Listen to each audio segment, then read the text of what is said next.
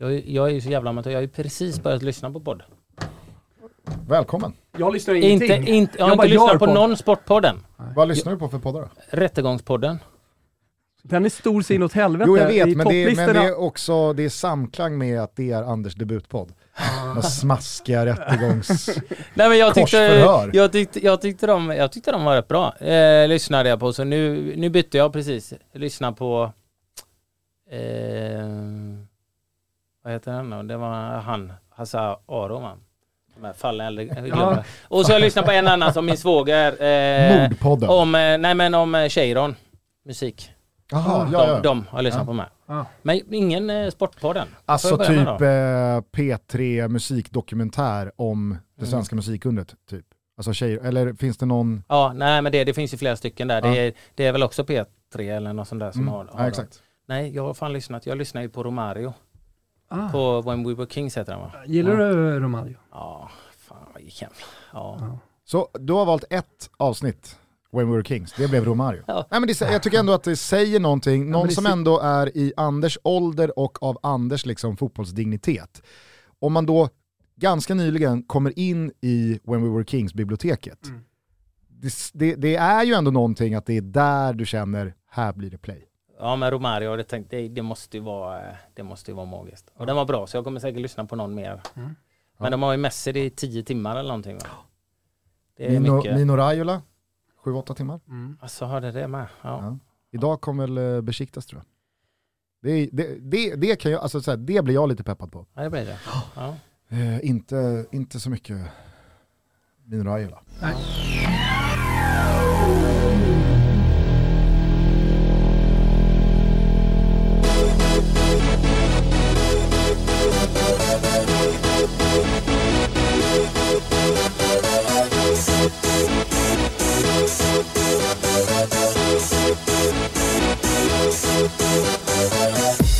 For this? Eh, skitsamma, eh, känner varmt välkomna till Toto Balutto. Vi sitter här med ytterst prominent sällskap, Sveriges meste landslagsman genom tiderna, vår gode vän och eh, underbara medmänniska Anders Svensson. Tackar, tackar. Hur är läget? Det är bra, det är bra. Är Eh, det verkligen det? Du kom in här och klagade på eh, både den ena och den andra krampan. Ja, nej det är väl åldern som tar ut sin rätt. Nej, fasen, jag har haft problem faktiskt i sommaren med ryggen. Ingen aning om vad det var. Bara stråla ner i benet och jag blev riktigt irriterad över att jag inte kunde eh, gå ut och gå och promenera ordentligt och inte ens eh, spela paddel. Det gjorde jag ändå, men det gjorde ont efteråt. Eh, sen visade det sig att det är någon disk som är överansträngd i ryggen, så nu har jag fått vila några veckor och det har blivit bättre.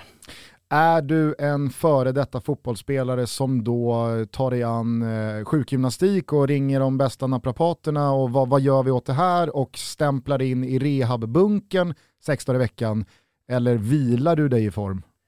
Eh, nej, jag, jag, gillar, jag mår ju bra om jag får träna någonting. Eh, annars blir jag grinig. Jag vill röra på mig nästan varje dag på något sätt. Mycket paddel har det blivit och mycket promenader. Eh, men eh, jag, jag fick ju träffat en kiropraktor när jag var i Spanien. En, eh, en kille från Stockholm som hade jobbat med AIK och Djurgården, eh, mycket i hockey tror jag. Och han sa och han Eh, gav mig lite tips och, och fixade till lite och eh, bad mig hålla mig undan från paddel, vilket jag inte lyssnar på. Så att det blev ju inte så mycket bättre. Vi får Sen, väl se hur det blir med den där disken då. ja men det blir bättre. Jag har kört en del rehab. Eh, det är så jävla tråkigt att sitta på en motionscykel och, och eh, liksom få upp lite flås. Eh, sen eh, övningarna är ju, de är inte så fysiskt ansträngande, mer att de är jobbiga i och med att man är jävligt stel då. Men Det- gjorde du mycket rehab? Sorry Gustav, nu kommer jag in. Ja, jag skulle bara säga att det är jävligt roligt att du är här i alla fall Anders. Ja, Eller hur Thomas? Ja, skulle jag då släppa in dig ja, i jag episoden jag ska, inte, jag ska inte in och, och förstöra för dig när du programleder Gustav. Nej, men jag tänkte bara säga, hade du mycket rehab under din karriär? Jag försöker tänka tillbaka. Jag såg dig nog inte så mycket som skadad. Nej, jag bet ihop och körde på bara. Ja. Eh, nej, men jag hade ju några. Jag har slitit av ledbanden, inre ledbanden i båda knäna. Eh, menisken opererat någon gång, men inte så här super. Det längsta var när jag slet av en muskel upp över låret, liksom när den lossade från skelettet. Och, eh, det var, jag tror vi hade i Elfsborg, det måste varit 2009 tror jag. Ishizaki tror jag veckan innan klöv knäskålen och sen så drog jag en väldigt annorlunda skada. Så det var ju två ganska tunga eh, Då var han pjäser. nöjd, Haglund. Nej, och sen gick vi som en klocka efteråt och kom två efter Kalmar jag. Så det var ju liksom, det gick ju bättre när jag och Ishi försvann. Det var ju lite oroväckande. Men det är väl det Någon som längsta. släppte bollen. Precis. Ja. Ja, jag kan liksom inte eh, sluta mina ögon och se framför mig någon gång att du har stått på ett par kryckor eller att det har varit någon pjäxa på någon fot eller att det har varit någon så här K-marktårar på någon att det- presskonferens. utan Det är var- vidrig du- bild när man, när man hör eh, muskeln släppa från skelettet. Det blir väldigt... ja, det ljudet är man inte supersugen på att erfara själv. Nej, men det kom ju så här, de hittade ju inte, de trodde ju det var en bristning. Jag hade ju inte haft bristningar liksom. Så kollade ju muskeln och så Leif Svärd, då var ju liksom sent i hans karriär så att han bara kollade, nej magnetröntgen ser, det, muskeln är hel. Ja det var det, det var ju bara att den satt ju inte fast i skelettet längre. Så det är själva senan som hade ryckts loss då. Är Muskeln det som sitter- farligt? Det låter ju Ja, det är inte farligt. jättebra är det inte. Men han tyckte det var roligt för han hade inte gjort någon sån operation. Så han fick ju dra upp muskeln och senan och så sätta fast den med sådana ankare typ, eh, bara fast i skelettet. Sen tror jag inte, tog inte lång tid innan eh, Carolina Klüft typ, eh, gjorde samma sak fast baksidan, vilket är mycket, mycket värre då. Mm. Så att eh, Det finns ett släktskap mellan er två. det kan göra det. Har Ja. ni varit med i samma, vad heter programmet? Superstars, Mästarnas mästare. Mästarnas mästare. Nej, inte samma. Inte samma. Vi har båda varit med men inte samtidigt. Ah, ja, skitsamma. Eh, ni eh, har ju förstått att Anders är ganska ny inom poddsvängen. Eh, trist att höra att du inte har hittat in i Toto Balutto-värmen än. Du är varmt välkommen att börja beta av våran eh, 660 någonting eh, långa katalog. Men vi har ju haft en del gäster innan dig. Och eh, för dig som inte vet om det då så är det så att vi börjar våra gästavsnitt med en faktaruta och så brukar den liksom landa i att vi hamnar där och vi hamnar där och så breder vi ut oss och så kommer Thomas med någon följdfråga och jag kommer med något inspel och Thomas tenderar att dra sig då åt lite talangutveckling och kanske ungdomsfotboll och din syn på framtiden för tonåringarna idag och så vidare. Och sen så försöker jag styra oss tillbaka till faktarutan. När vi är klar med den så kan det också bli lite andra grejer, lite lyssnarfrågor och så får vi helt enkelt se vart vi eh, hamnar när klockan slår dryga Och på timmen. tal om det, dels eh, podderiet och lyssna och eh, ungdomsfotbollen så har vi ju faktiskt värmt upp lite jag och Anders eh, och gjort en podd om just ungdomsfotboll.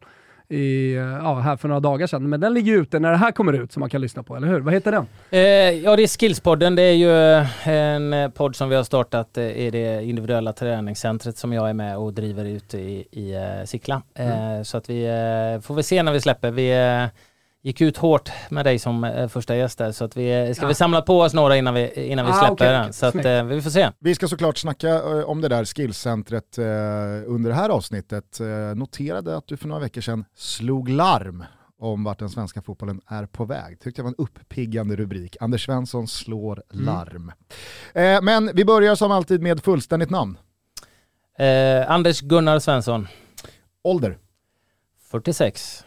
Ska vi bara ta det på namnet? Du har ju ett av de mest väletablerade smeknamnen också i svensk fotboll och i våra lyssnarfrågor här till avsnittet så är det ju såklart många som hamnar där. Mild eller stark sås, hur mycket stör han sig på det där smeknamnet och så vidare. En gång för alla, på liksom en skala 1-10 från hata till älskare, vart, vart ligger du själv? Alltså jag, eh, det, jag bryr mig inte det minsta. Det, det är varken att jag är stolt över det eller att jag är upprörd över det. det En femma? ja, typ mitt i liksom. Men Det, det roliga är Har det ju... smugit sig in i ditt sociala liv? Alltså dina riktiga vänner och sådär? Eh, ja, ja, men det, fin, det finns ju en del som, som, eh, som, säger, som kallar mig för det. Det är inte många av mina närmsta vänner, men det, det finns ju. Grejen är att det kommer ju som ett hån. Och med tanke på att det, ett smeknamn som är tanken att håna någon så finns det ju värre saker man kan bli kallad. Mm. Eh, och eh, så att, eh, nej. Det, och det är också ganska tydligt när någon ropar det till mig på stan så kan man ju höra på personen om det är Vad någonting. intentionen är. Ja, precis. Exakt. Mm. Och det tycker jag är intressant. Mm. Men du blir inte superglad på din vän som går till det smekna, smeknamnet? Då känner du, Det är ju faktiskt en av mina, han var bäst med mitt bröllop, jag hade två, så att det är en av mina närmsta vänner och han kan ju säga det ibland. Egentligen var det ju... Egentligen, Han säger det som ett hån. Ja precis, han säger som ett hån. Nej, det är bara, det, jag, jag re- reflekterar inte över det. Så att, men det är inte många som kallar mig det hemma, men det händer. På tal om det där då, alltså, de som var bäst män till dig på bröllopet, hur skulle din bästa vän beskriva dig? Ehm, lojala, ärlig, ehm, hett temperament. Ja, det, Eh, dålig förlorare. Eh, men eh, framförallt från någon som man kan prata med allt om liksom. Som, eh, som man känner är liksom en jävligt bra kompis. Var är hemma för dig? Eh, ja, Göteborg bor jag i och jag är uppväxt. Eh, sen har jag ju väldigt starka anknytningar till Borås så att jag är väl lite så här splittrad. Men jag, jag, eh, jag bor ju i Göteborg och jag är uppväxt där så att det, det är ju hemma. Tyckte du att det var rätt eller fel av Helsingborg att kicka Sören Kratz efter dennes förvisso alldeles för långa men också fullt begripliga ärevarv på Söderstadion 2002? Ja, det tycker jag var fel. Det tycker du var fel? Ja. Alltså vad var fel? Att sparka honom? Ja, Ja, ja. Sen, jag kan hålla med att han hade kunnat göra det lite snyggare kanske men eh, det, det, det, det var ju väldigt lite, speciellt Sören. liksom. Eh, Man retar några eh, Bayern-supportrar men ett SM-guld har inte skett så ofta så att han är stor där och ville tacka men det kunde gjort smidigare. Jag tycker det var hårt att sparka. Extra stort i just Hammarby, Mm. SM-guld. Precis. Eh, vad lägger du pengar på? Ehm, mycket paddelspel har det varit det sista. Eh, Ja, det är fan inte billigt. nej det är ju inte det, speciellt inte man slår sönder rack. Har du någon gång funderat på bredvid Skillcenter att liksom göra en bana så att du, liksom, din bana, så du bara kan gå ner och spela? Att du skulle tjäna på det i slutändan? För alla avgifter du betalar. Ja, Kanske nej. tips annars. Nej, men nu har det varit bra om man spelat det och jag är ju en hel del i Spanien och där är det betydligt billigare att spela dessutom. Eh, så att, och det är ju det, nu börjar det ju gå ner, så priserna borde ju gå ner. För nu blir det ju att det finns så mycket att välja på. Hallar i Göteborg i alla fall, antar att det är samma i Stockholm. Mm. Så att du kan ju faktiskt välja. Jag kollade ju nu när jag skulle spela eh, senast då innan ryggproblemen blev katastrof så kollade jag en och en halv timme i den hallen som är närmast. Jaha, det var ju fortfarande samma pris. Kolla hallen tre minuter längre bort. Halva priset. Mm. Ja, och den är dessutom nyare. Så att, eh, Vill minnas att när jag åkte till Göteborg för Gothia Cup eh, så åkte jag förbi någon stor hall där det var stort Z. Eh, runt typ Borås. Mellan Jönköping och Borås kanske. För han bygger ju paddelhallar lite här och var. ja, men jag, vi. jag, tror, jag Ja. tror det ligger en med, med, mellan typ Men där spelar eh. Jönköping och Ulricehamn Ah, det eller någonstans långt, där. ja. Ja. Han har väl eh, precis smält upp en i Milano också. Är det så? Jag minnas. Men på det, det, det Thomas eh, Där är inte om, alltså- marknaden mättad. Nej men exakt, alltså paddelboomen håller ju på att tvärdö här i Sverige och så är det inflation och skenande elpriser. Snart är det väl bara att tjacka en egen paddelhall. Behöver man inte ens bygga den. Eh, jag tänker på, eh, bara som ett litet sidospår till den här frågan om vad du lägger pengar på. Svarade du för övrigt på det eller nöjde vi oss med paddel? Att det, det, det, det. Nej men det, är Paddelrack. paddel och resor. Jag Ja. älskar att resa. Jag har ju lyxen eh, jag var inte utomlands i massa år och eh, supermycket pengar men jag var ganska smart under min karriär och det är klart jag tjänar en hel del när jag spelade i, i Allsvenskan. Och eh, jag sitter i en sits där jag kan styra lite mycket hur, hur mycket jag jobbar och att jag kan ta ledigt. Eh, går in i, i en passion som, som eh, det här träningscentret är men jag kan också styra vilket gör att när barnen har lov så kan jag lätt vara ledig och vi gillar att åka liksom mycket. Vi är nere i Spanien väldigt mycket där vi har lägenhet och, och sen så att eh, Du lägger mycket pengar på familjen mycket, mycket pengar på familjen och upplevelser. Mm. Eh, du nämner ju här att eh, du kanske inte hade världens längsta utlandskarriär, men du var ju ändå i Premier League på den här sidan av millennieskiftet. Då vet ju alla som följde fotbollen där och då att det var då det exploderade ekonomiskt. Jag är bara nyfiken på att från dina år i Southampton och Premier League, fanns det någon stund som var så här grotesk när det kom till splash the cash-attityden? Alltså fanns det något, någon vadslagning där insatsen var helt eh, horribel eller där du kände att så här, fan, va- var har jag kommit? Vad är det för nivå på summorna? Eh, in, inte där jag var. Det, det, Southampton var väl inte den bäst betalande klubben heller.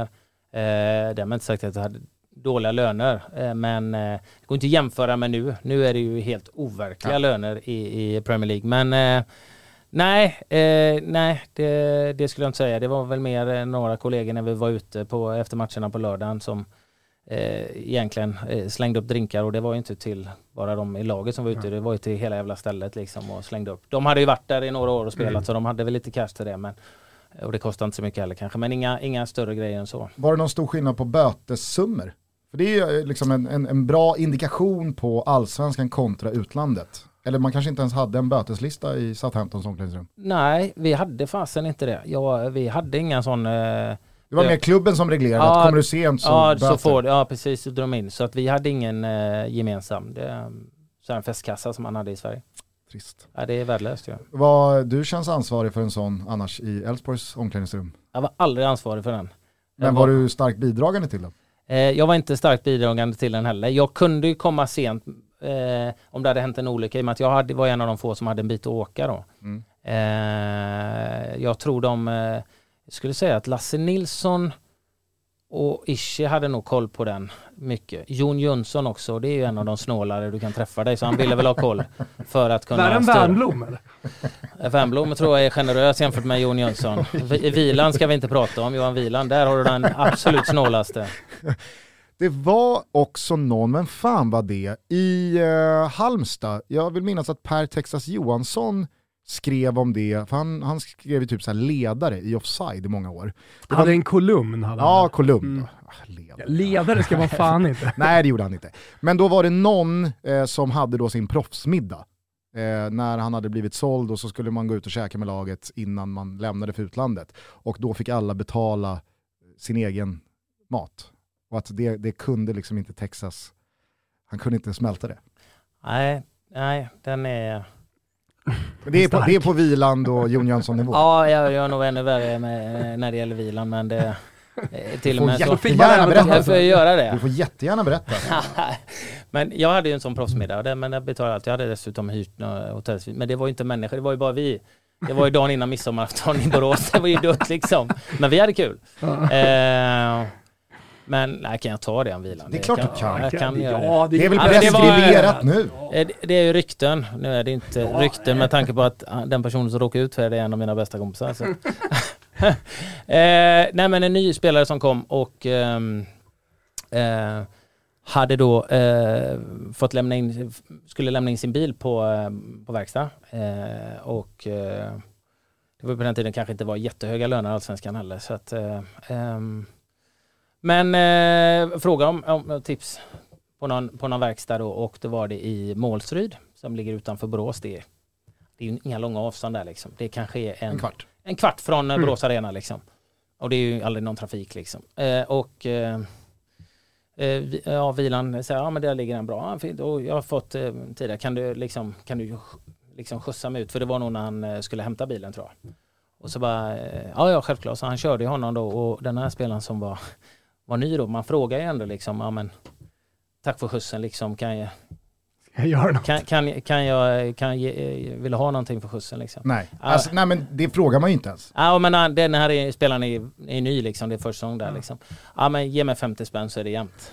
Det, det tycker jag är, den, den eh, det tycker, jag tycker nästan det, kanske inte värre än proffsmiddag men jag tycker det, det, Fan, hade jag tagit 50 spänn varje gång jag skjutsade eh, kids, då hade jag varit miljonär nu. Ja, men man frågar ju inte ens om man får skjuts av en lagkompis en kvart. Det, det, är- det är ju på den, alltså jag skulle, det skulle aldrig ens föresväva mig att säga, vill du ha någonting för liksom slitage på bilen? ja, Eller nej, lite soppa? nej. 50 spänn. Oh, ja, trodde inte Johan Wieland att det skulle dras upp Nej, sådär tror jag 15 inte. år senare. Ja. Eh, vilka språk behärskar du? Svenska, engelska. Spanskan kommer eller? Eh, Sonen eh, har ju spanska nu två gånger i veckan, det är ju perfekt. Ja. Eh, fast jag har ju lärt mig det jag behöver liksom. Vilken tv-serie ser du just nu? Just nu, jag har precis eh, avslutat eh, sista säsongen på eh, Stranger Things. Och eh, det är ju, man kollar ju på flera samtidigt. Men min fru då eh, kollade vi den avslutat och nu har vi gått in på The Good Doctor. Vilket gör mig lite sur. Hon var sugen på att se den. Jag vill se sista säsongen Peaky Blinders. Det ville hon också. Men hon ville klämma in Good Doctor emellan. Så vi får se. Själv kollar jag på sist, den här senaste säsongen på Walking Dead. När jag kollar själv då. Snyggt. Noterade du på första serien där, samma sak som jag noterade, Eh, nej. att han har varit i Southampton som proffs? Alltså Stranger Things, jag har svårt att säga det, Stranger Things. Eh, Anders sa det med brittisk accent. Okej, ja, Säg nej. att du själv gjorde det. Thanks, jag tycker- thanks. Jag tycker ändå att... eh, Jag är kvar i eh, 50-lapp. Ja, jag fattar. Mm. Eh, vilket eller vilka lag håller du på? Eh, jag är en sån som aldrig har hållit på något lag fanatiskt. Utan jag har mer gillat lag som spelar bra, som är Mm. underhållande att kolla på. Ehm, min storebror höll på Liverpool ehm, när, när vi var yngre och jag gillade dem typ in, i, i 90-talet innan jag kom dit när de hade McManaman, Fowler, Mm. ehm, Fint lag ju. Owen. Ja men, Där har du ett jävla bra When We Were Kings avsnitt för övrigt. ja. Men Men då, Robbie Fowler. Men då var de ju, de spelar ju roligt men de vann ju aldrig. Men de kunde ju liksom göra fem mål och ändå förlora 7-5. Så det var ju underhållande. Liksom jag tyckte om att kolla på Dortmund, Barcelona under eh, Guardiola när de var som bäst. Min son är fanatisk Liverpool-supporter och jag gillar ju Liverpool. Eh, så att det, det blir man att, påverkas ju av sina barn. Ja, men man gör det lite. Så att jag, jag i- nästan blivit mer Liverpool-supporter nu för att sonen är det, så vi sitter och kollar matcher. Eh, sen... det kan eh, ändå bli ett liksom fan när eh, Ja, men, ja men det blir det, men ofta så får jag lugna ner min son då som lämnade redan eh, Sancho gjorde 1-0 Han senast har fått ditt och, och eh, grät. temperament. Nej det är värre. Oj. Det är värre Oj. än mitt temperament. Så att, eh, och På planen? ja det, det är också, och Mm. där är ju min uppgift att jag vill inte ta bort det, för det är oerhört viktig egenskap så länge du omvandlar det till energi och liksom, för det var ju min drivkraft. Jag hatar att förlora, bli en riktig liksom grinkuk på plan och, men när jag blir arg så blir jag ju mycket bättre. Så folk ville ju reta upp mig, det var ju det sämsta de, du kunde göra. Jag hade ju lagkompisar som sa, fan nu måste vi få Anders arg för då är han som bäst. Och det är det jag vill, så jag vill ju inte att han ska få bort den här glöden. Men det är ju liksom Ja, tråkigt men det, när det vi är inne och kollar hantera liksom. motgångar. Ja, ja. Alltså så här, hur, hur hanterar du en motgång ute på planen? Om, Ja, om du slår ja. bort två passningar och blir arg. Så att Ja. du verkligen också omvandlar den till Precis. eh, att, att det blir någonting positivt av det. Men det blir ju lite, vi har ju sett fram att se den matchen ändå. United-Liverpool, det var vi se tio minuter ihop, sen så smällde det i, i liksom möbler och väggar och allting och så tårar och så upp. Så om något lag så Liverpool. Liverpool gillar jag. Jag eh, måste bara kort då nämna att en av de senaste gångerna du och jag träffades var ju just på Anfield när du och jag eh, jobbade med Europa League under eh, våren 2016 och vi var där och täckte Liverpool många gånger i och med att de gick hela vägen. Kommer inte ihåg om det var eh, i någon eh, kvartsfinal mot Dortmund kanske. Eh, det, det var i alla fall någon av de där matcherna som vi var på plats på Anfield och så... Var det då du såg Var det inte, Villa? Nej, Nej, det ja. var Villarreal. var det inte Ja, då ja. Lovren nickade in typ 4-3 så i Ja slutet? precis, och det var ju mot Dortmund. Var det mot Dortmund? Ja, och just det. jag eh, firade, alltså jag hamnar i famnen på Kolo Touré. Att, så, spelarna som inte var med i matchtruppen sitter ju oftast ganska nära och där var pressläktaren och, och han, måste, han var bara såhär, jag måste krama någon. Och så dök jag upp där. Så jag, jag, Du slog jag, dig fram. jag, Flytta på fyra personer som var emellan va? Där är ju Kolo Touré som ser ut att vilja ha en kram. Här kommer Gugge. Nej men eh, då minns jag så starkt att du berättade om när eh, ni mötte Liverpool med Southampton och det här är väl en anekdot som du eh, antar jag har dragit förr i, i lite olika forum. Men det var väldigt, väldigt kul för det var första gången jag hörde den. Ni var urusla och Gordon Strachan, den skotske mytomspunne hårdföre tränaren ni hade där och då i eh, Southampton.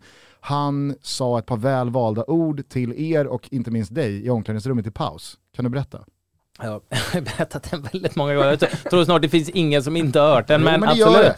absolut. Thomas har inte hört den. Nej, och sen, nej, jag har ju faktiskt inte hört den för jag, jag lyssnar lite på podd. Eh, du har ju trots allt varit med Olof Lund och lite tidigare, där kanske jag har dragit den. Eh, så att, nej, jag missar den helt och sen har vi ju många yngre lyssnare också av Toto Balotto Mm. som kan ha missat. Nej, men det, det är ju mitt, min första säsong egentligen. Eh, Vi, det, ja, men vi närmar oss jul liksom. Eller, det, det, eller om det är efter, det är ju när serien vänder i alla fall. Så vi mötte Liverpool hemma, vinner 2-0, blir intervjuad efteråt och jag vet inte varför jag säger det, för jag är inte superfantastisk Liverpool-supporter. Men jag sa, ah, vad kul att möta Liverpool och slå dem. Jag brukar hålla på dem när jag var yngre, säger jag av någon anledning. Och äh, möter vi dem borta, eh, typ veckan efter. Och eh, inför matchen så får vi massa direktiv då liksom. Nu måste ni stå upp Anfield. Det kommer vara liksom. Ni kommer bli överkörda. Det kommer bara bli en anstormning. Ni måste stå upp och liksom ta duellerna. Och Anders, din uppgift är att inte slå bort bollen när vi får den. Du måste ta emot den, hålla i den och hitta en passning inom laget. För du är våran väg med bollen liksom. Ja visst, kör, kör på. Och eh, det, vi är så överkörda va? Emil Häst, Em- Emil Häst skrev 1-0, det borde varit 4-0. Eh, Det står 1-0 i paus bara du vet. Och vi har förlorat varenda duell. Jag kommer in för jag har ändå gjort enligt mig ganska okej här. Man har ju man har ju en känsla själv, har jag varit riktigt röten och ja men det har jag. Men du har inte slagit bort så många passningar. Nej, jag, jag har tagit emot den, hållit undan och så lagt den till någon men så har jag kanske tappat den sen då liksom för de andra vågade inte, de var inte lika bolltrygga som mig, de andra, andra för. Så de lyf- lyfte upp bollen då. Så jag gjorde, tyckte att jag gjorde det jag skulle, skulle, skulle göra. Så jag var ju rätt nöjd med min egna insats eh, och det borde jag inte ha varit då. Och det, då gick han ju loss, det var ju första gången jag fick uppleva en sån här hårtork och då gick han ju, han gick runt och skällde ut spelare för spelare individuellt. Och det var ju liksom rätt många innan han kom till hörnet där jag satt. Så jag bara, fan han kan ju inte skälla på mig. Han måste ju säga någonting i stil med, okej okay, Anders, you, you've been uh, the only one who's been okay. Keep it up. Eller någonting tänkte jag. Det, det sa han inte. Utan han eh, tittade på mig och sa bara liksom You used to be a fucking Liverpool supporter. You've been their best player first half, sa. Och så kastade han en jacka, en coachjacka i ansiktet på mig. Ha. Och sen gick vi ut. Vi gör en jävla andra halvlek. Vi gör 1-1. Mm.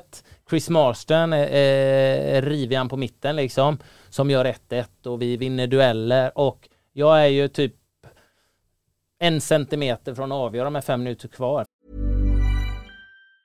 As a person with a very deep voice, I'm hired all the time for advertising campaigns. But a deep voice doesn't sell B2B, and advertising on the wrong platform doesn't sell B2B either. That's why if you're a B2B marketer, you should use LinkedIn ads. LinkedIn has the targeting capabilities to help you reach the world's largest professional audience. That's right, over 70 million decision makers all in one place. All the big wigs, then medium wigs, also small wigs who are on the path to becoming big wigs. Okay, that's enough about wigs. LinkedIn ads allows you to focus on getting your B2B message to the right people. So, does that mean you should use ads on LinkedIn instead of hiring me, the man with the deepest voice in the world? Yes. Yes, it does. Get started today and see why LinkedIn is the place to be to be. We'll even give you a $100 credit on your next campaign. Go to linkedin.com slash results to claim your credit. That's linkedin.com slash results. Terms and conditions apply. Felvänd vänder om precis utanför straffområdet får på en sån kanonskott. Påminner lite om Senegal fast den tar mer insidan av stolpen och gör sig Dudek stå så här och stolpen går bakom honom och ut. Oh. Och så kommer Kevin Davis där, helt öppet mål. Tror du han försöker sätta en bredsida? Nej, inte Kevin Nej. Davis. Han går kung och fosterland. Kan man skjuta 15 vrist, meter över liksom. Ja. Då skjuter man vrist. Så vi var nära att vinna, men vi fick 1-1 då. Så att eh, många av de här engelska spelarna går igång på det där. Jag var mm. inte riktigt förberedd på det. Eh, kan jag säga. Eh, och det var, jag var aldrig nöjd med min egna insats. Det känns annars eh, som en väldigt frekvent använd matchplan av Gordon Strachan att stå upp där ute. Ta duellerna. Det gick ja, inte ner er. Nej, ja, det var ju mycket den och sen eh, om vi inte hittar någon passande alternativ eh, find the big fellow and the little fellow will run around him. och där hade vi Crouch och typ Kevin Phillips eller något sånt där liksom. The big ja. fellow var inte så svårt att gissa vem det var. Nej, så är det ju. Eh, du, jag noterar att eh, du inte nämner Elfsborg här. Nej men det är, för, det är självklart, ja men det, det är ju det, det, laget jag följer. Det är ju mitt lag liksom. Så de är ljusår före Liverpool. Ja. Eh, men, så det trodde jag var en självklarhet. Mm. Jag trodde då att om man hade något, sånt, något lag ute. Ja, men du, du, du, du kan verkligen säga att du hejar på Elfsborg. Oh ja, mm. oh ja, jag följer dem och liksom ser eh, alla matcher.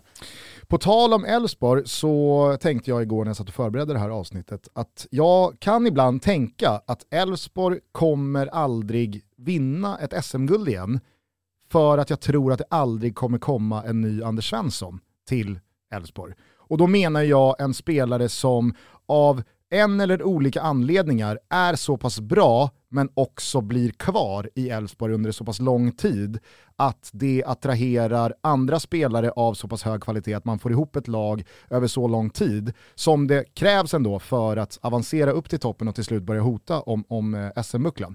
Va, va, va, vad tänker du eh, när jag säger så? Jag tror tyvärr du har rätt. Eh, jag hoppas att jag har fel. Eh, och att man kan göra som man gjorde när man fångade in mig bland annat och eh, flera andra spelare att man kan bygga ett starkt juniorlag. För återigen, som vi kommer komma in på senare, det här med att satsa på egna unga talanger och utveckla dem istället för att köpa färdiga som vi, som vi ser många klubbar. Som Blåvitt gjorde på den tiden jag växte upp i Göteborg och ville egentligen gå till Blåvitt. Början av 90-talet men de, eh, det var inga unga, inga juniorer som kom upp. Så jag valde ju den här nya juniorsatsningen i Elfsborg tillsammans med en kompis och eh, stommen av det blev ju A-laget som eh, tog med, var med och tog med Elfsborg upp i Allsvenskan igen mm. och sen blev väldigt lojala till klubben och eh, men sen är väl också att jag är ju väldigt hemmakär så att eh, och ibland önskar jag att jag hade starkare mentalt, starkare ego, att tänka på mig själv mest och, och eh, framförallt starkare mentalt liksom. Så att jag, då hade jag kanske klarat att vara utomlands mer. Men jag trivs ju att spela fotboll hemma och ha roligt och vara nära familj och vänner liksom. Och det där känns ju också som en ingrediens som mer och mer försvinner för varje år som går. Alltså den yngre generationen blir mindre och mindre benägna att vilja göra någonting för sin klubb. Kanske stanna ett år extra för att man känner en lojalitet gentemot stan eller sina tränare eller eh, de man har vuxit upp med, vad det nu kan vara. Idag så lämnar ju spelare efter ett halvår. 14 matcher. Ja, dessutom också ungt. Eh, lämnar ju många Exakt. spelare. Väldigt ungt och eh, det var ju också en sak, jag menar när jag skulle bestämma mig för att flytta hem så var IFK Göteborg där, den första klubben som hörde av sig och eh, kom och träffade mig i England och erbjöd bra pengar. Men det, räck, det spelar ingen roll för när Elfsborg kom in som jag hade varit i nio år liksom. Den här lojaliteten, klubbkänslan finns ju inte riktigt kvar längre och därför tror jag att vi kommer se ännu mer av det här att det är de stora städernas klubbar som, som kommer att dominera. Malmö, Göteborg, Stockholmsklubbarna. Det är de som kommer dominera. Hur, det är möjligtvis något undantag något år då, där och då. Ja, men, eh, det låter ju som en ganska dyster framtidsprognos ur det större perspektivet då för Elfsborg. Alltså, kan du ha fel eller är det den naturliga vägen klubbar som Elfsborg kommer vandra gentemot de, det ser ju tyvärr ut så. De, de större städernas? Det ser ju tyvärr ut så tycker jag och det är eh, tråkigt. Men det, det, är också vad lockar liksom. Eh, väldigt många lockar. Det är ju de som, unga som går ut, kommer tillbaka. Det har vi sett väldigt många. De väljer oftast någon av Stockholmsklubbarna. För om du tittar på inramning, support, liksom matcherna som spelas där. Det är väldigt många vi har sett som har kommit till mindre klubbar och blivit proffs och när de har gått hem så har de gått till de här klubbarna som har mm kanske lite Nej, mer om man internationellt att erbjuda. Återigen ungdomssidan, alltså från 15 uppåt när man tar ut de första eh, pojk och flicklandslagen. Eh, så kommer man från en mindre klubb i Dalarna eller ja, någonstans där det inte finns en, en jätteklubb bredvid. Det är väl aldrig någon som kommer från Dalarna?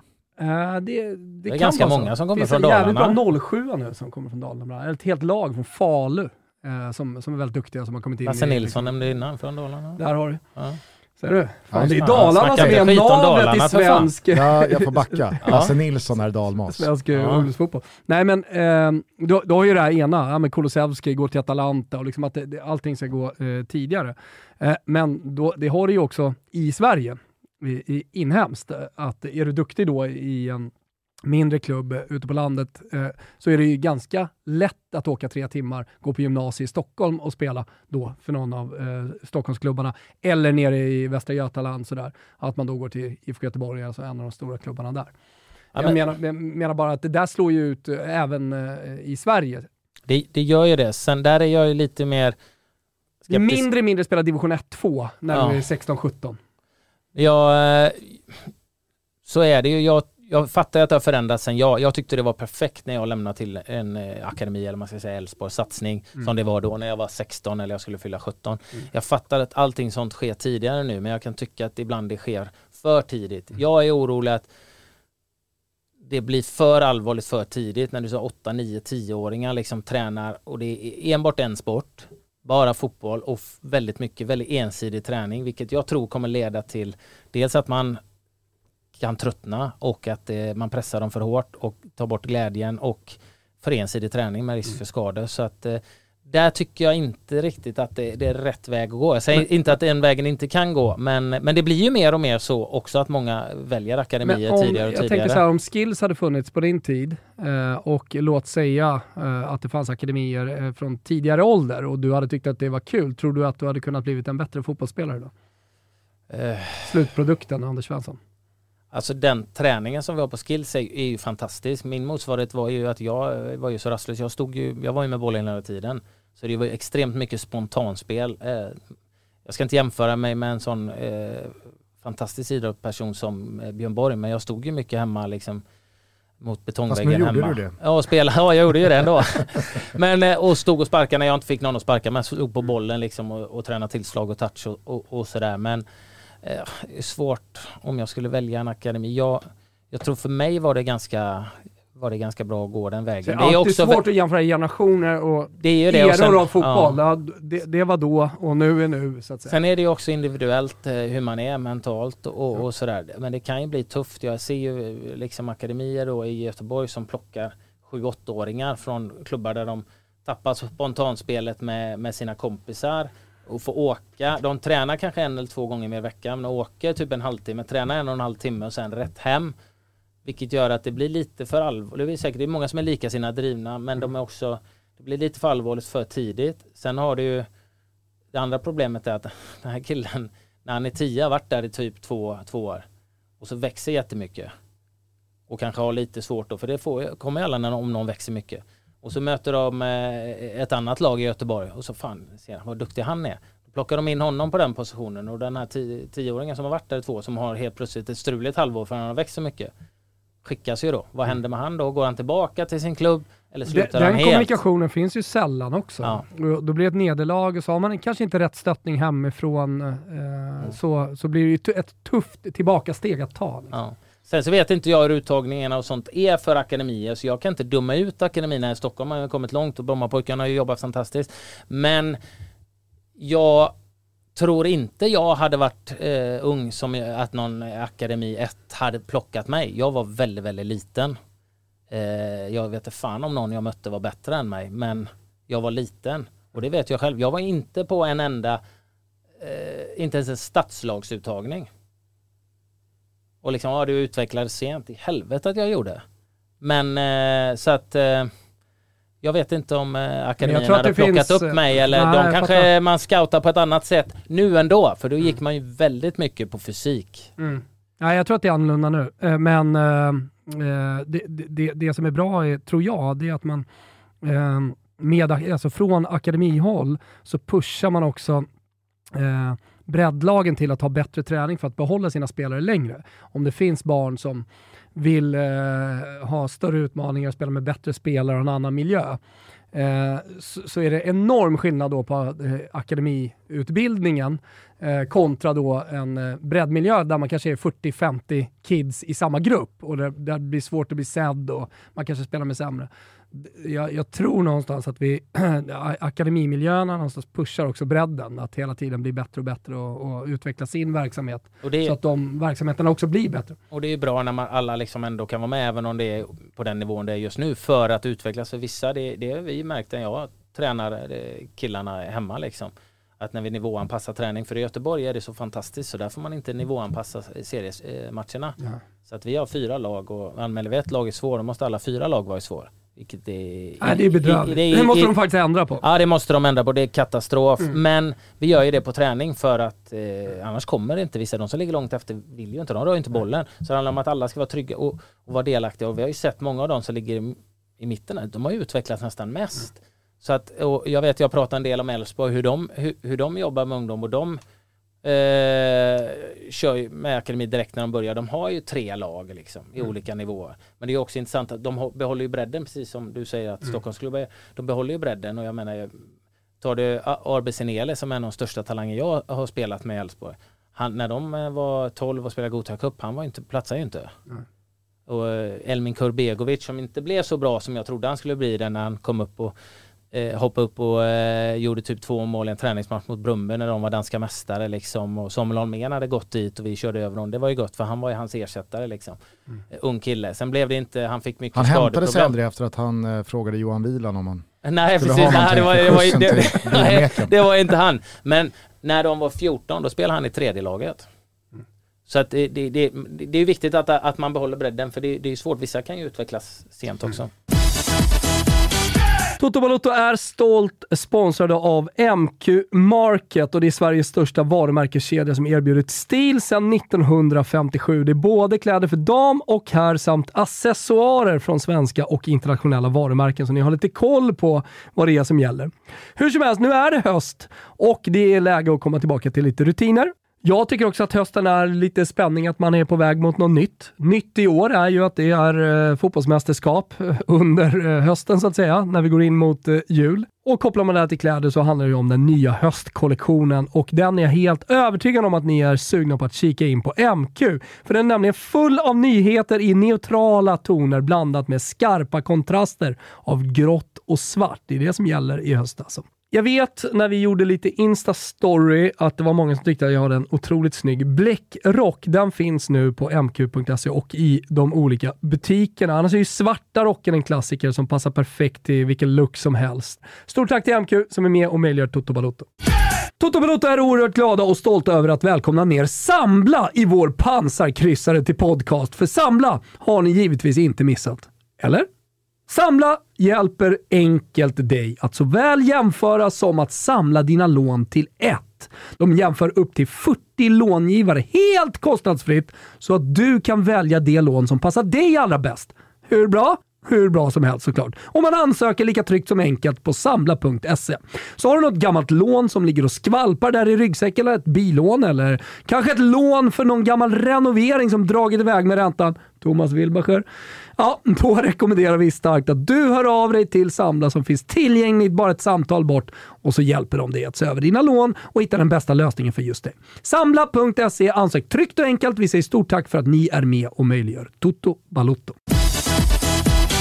Vi kan i alla fall konstatera att hjärtat klappar för Elfsborg. Absolut. Att eh, när ni hör det här så har det gått några veckor från inspelningstillfället så det känns lite meningslöst att prata om Elfsborgs ganska jobbiga sommar. Vem vet ifall Jimmy Tillin fortfarande rattar bygget eller inte. Däremot så tänker jag bara på en Elfsborgspunkt som jag hajade till vid kring i våras när jag lyssnade på det i ljugarbänken, eh, Pontus Wernblom och Tobias Hyséns eh, podcast. Och då så sa du att du nästan blir förbannad när du tänker på att Simon Olsson inte fattar hur bra han är. Och det där tänker jag är en del av kanske talangutveckling eller fotbollsspelarfostran i Sverige som jag inte riktigt kan placera på, jag, jag, jag, kan inte riktigt placera ansvaret.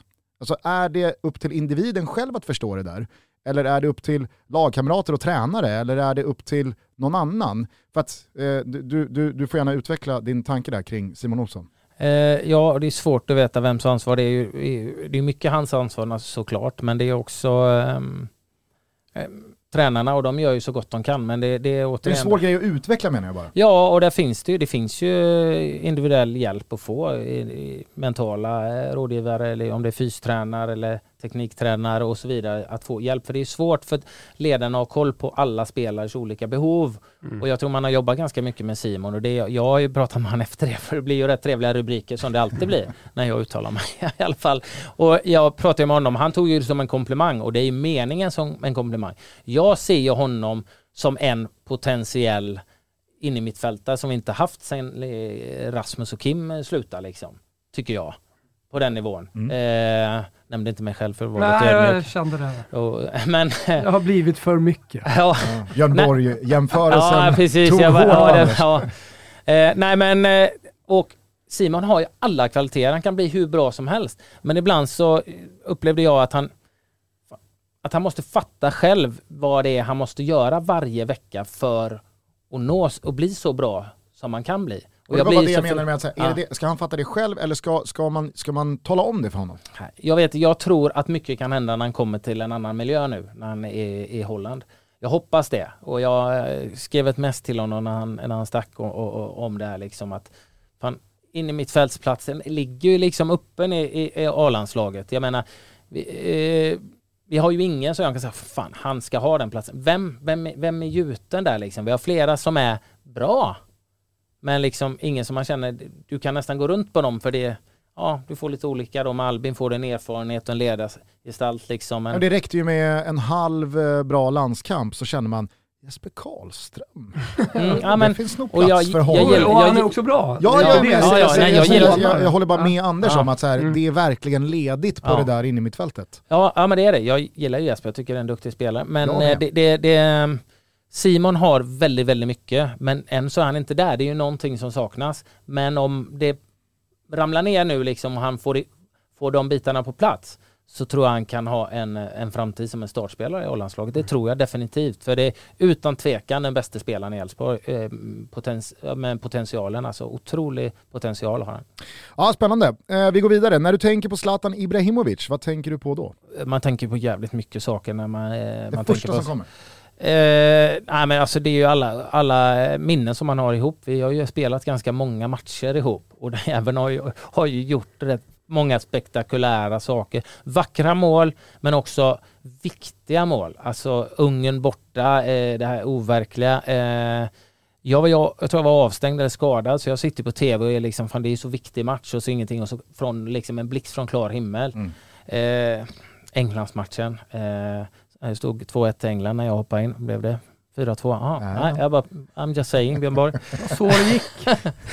ja, jag var ju helt min förtjänst. Ja, men du, du, gör ju en lyftning fram till ett av Zlatans mål där som han tar ner och uh, smäller mm, in mm. bakom Joe Hart. Och det, det, det, skulle jag bara landa i, för att jag tänker, alltså, så, så, så nära man följde landslaget under era år och allt snack om grupperingar och liksom, det målades ju aldrig upp som att du och Zlatan var ler och långhalm och bästa polare och ni två var en duo. Men det kändes verkligen som att ni hade någonting er två emellan ute på plan. Ja, ja men jag känner, jag känner, och det är väl en sak som jag tänker på själv. Min största styrka var ju min spelförståelse.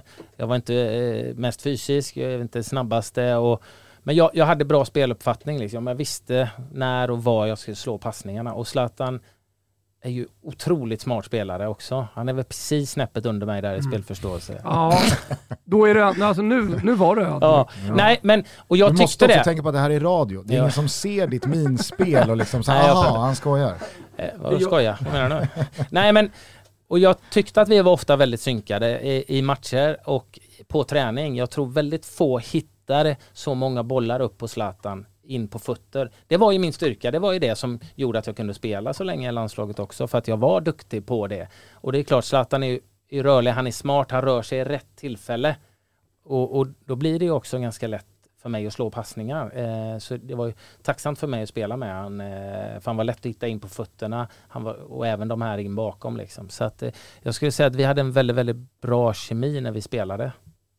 Nu är ju du långt ifrån den första gästen som vi har som har spelat med Zlatan under många år, inte minst i landslaget och det mesta är väl sagt om honom. Men nu när vi, antar jag, börjar närma oss slutet på hans karriär, när och var tycker du han var som bäst?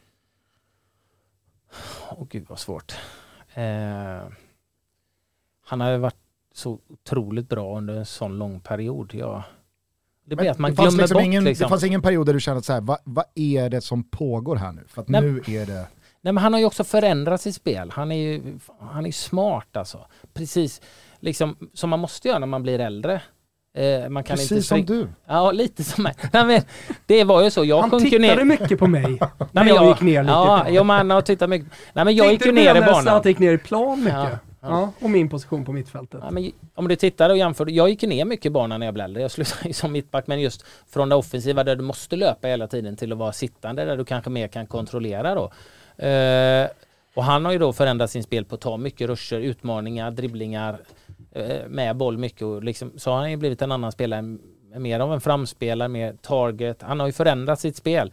Så det är svårt att säga. Jag tycker att han har varit liksom bland de bästa i världen under flera år, så jag har svårt att jag, jag har ju, mm. jag har ju liksom Inter-Zlatan. Det, det, det, är... Eh, många tänker nog, tror jag, alltså som supportrar och som har följt Zlatan, skulle säga runt där Barcelona-tiden va? Tror jag många skulle säga. Ja, kanske. Eh, där han gick för mest pengar och eh, han hade fortfarande kvar ganska mycket av det här utmana en mot en. Han hade snabbhet kvar innan han bara blev, eh, bara, men, men blev, jo men alltså, PSG var inte jättemycket springa och utmana, alltså. det var ju andra gubbar som gjorde. Ensam cirkus kunde han ju vara eh, under den tiden. Verkligen. Men, men i Inter, när han liksom hade, börjat, ja, när han hade börjat göra väldigt eh, många mål också, då, då, dels gjorde han ju liksom 25 eh, varje säsong. Dels gjorde han många, många av de 25 målen var ju också spektakulära. Det var frisparksmål, det var konstnummer och sen fanns det någonting med håret där också. Kommer du ihåg vad du tänkte när han stannar upp löpningen mot Joe Hart? Han nickar den upp i luften, Zlatan börjar springa andra riktningen och sen går upp i den klassiska cykelsparken. Eh, jag tänker inte så mycket just där och då när han när han gör den, men mm. sen man ser att fan den går ju in. För det ser man ju hyfsat tidigt när man är ute på plan där och jag är inte så långt därifrån. Och då är det med vad fan håller människan på med liksom. Det, det här är ju liksom det är en saga liksom, det ska inte ske. Så man, man bara asgarvar ju liksom. Eh, men där har du också hans spelförståelse. Han springer ju tillräckligt långt för att Hart inte ska känna sig trygg och ta, gå med Exakt. den. Utan det är ju det, är ju allt, det, är ju det här, det är ju schack liksom. Jag flyttar den här pjäsen så att du ska öppna upp den ytan. Det gör jag. Och det Det är är faktiskt en jävligt gör. intressant detalj i det där målet. Ja. Att stannar han två steg innan så kan ju Joe Hart uppfatta det. Ja, Och då behöver inte han gå upp, utan Nej. då kan han gå med bollen in i straffområdet igen. det är det jag säger. Zlatan är ju extremt smart och han tar ju det. Han lurar ju Joe Hart i det här spelet mellan dem, liksom det taktiska spelet. För att han är mycket smartare. Mm. Vilket kanske inte säger mycket då, Joe Hart känner jag inte så väl. Men, men det är ju, det, den, detaljen. Ja. den detaljen tycker jag eh, glöms bort. För sen är det extremt spektakulärt. Men det är också otroligt smart i hans agerande. Sen hur han får upp foten och kroppen på det sättet, det är en annan sak. Mm. Jag försökte göra en bissa på träningen med mina kids hemma där. Men det kanske därför jag har ont i ryggen. Tänker på den där disken. Ja. Eh, när du tackade för dig, eh, då, då släcktes er relation ner eller har ni en fortsatt eh, härlig relation? Vi, eh, vi har inte haft någon sån relation. Vi har träffats eh, jo, efter min podd där när jag var lite kritisk mot, eh, mot flera saker. Eller egentligen kritisk, jag var ganska ärlig i, i vad jag tyckte och tänkte om, om, om vissa saker i landslaget. Så träffades vi. Det var ju väl då, var det då han, han ge, slog rekordet. Det var en hemmamatch på eh, Parkhotell i alla fall efter typ Estland eller Mm, någonting. Det var mot Estland han slog, Sven. Ja, ju då vi och satt det på var, eh, då, liksom, då, då var jag där för jag skulle träffa eh, Sebastian och Granen tror jag Lustig som jag umgicks mest med då. Vi skulle träffa dem och så gick till hotellet och så var jag ner på toa där via garaget så kom ju Zlatan lite eftersläntare. Det var en stor kväll för honom så då kramades vi om och liksom tjingsade och sådär då. Mm. Så att, eh, så, men vi har inte haft den kontakten mer än att vi har respekt för varandra och när vi träffas liksom så har vi tjingsat och sådär. Är du för eller emot pyroteknik? Alltså det, jag, jag blev ju emot när vi var på en Elfsborgsmatch efter jag hade, nej det var till och med inte lagt av utan jag var min näst sista match, jag var avstängd på, på eh, Bravida Arena av alla.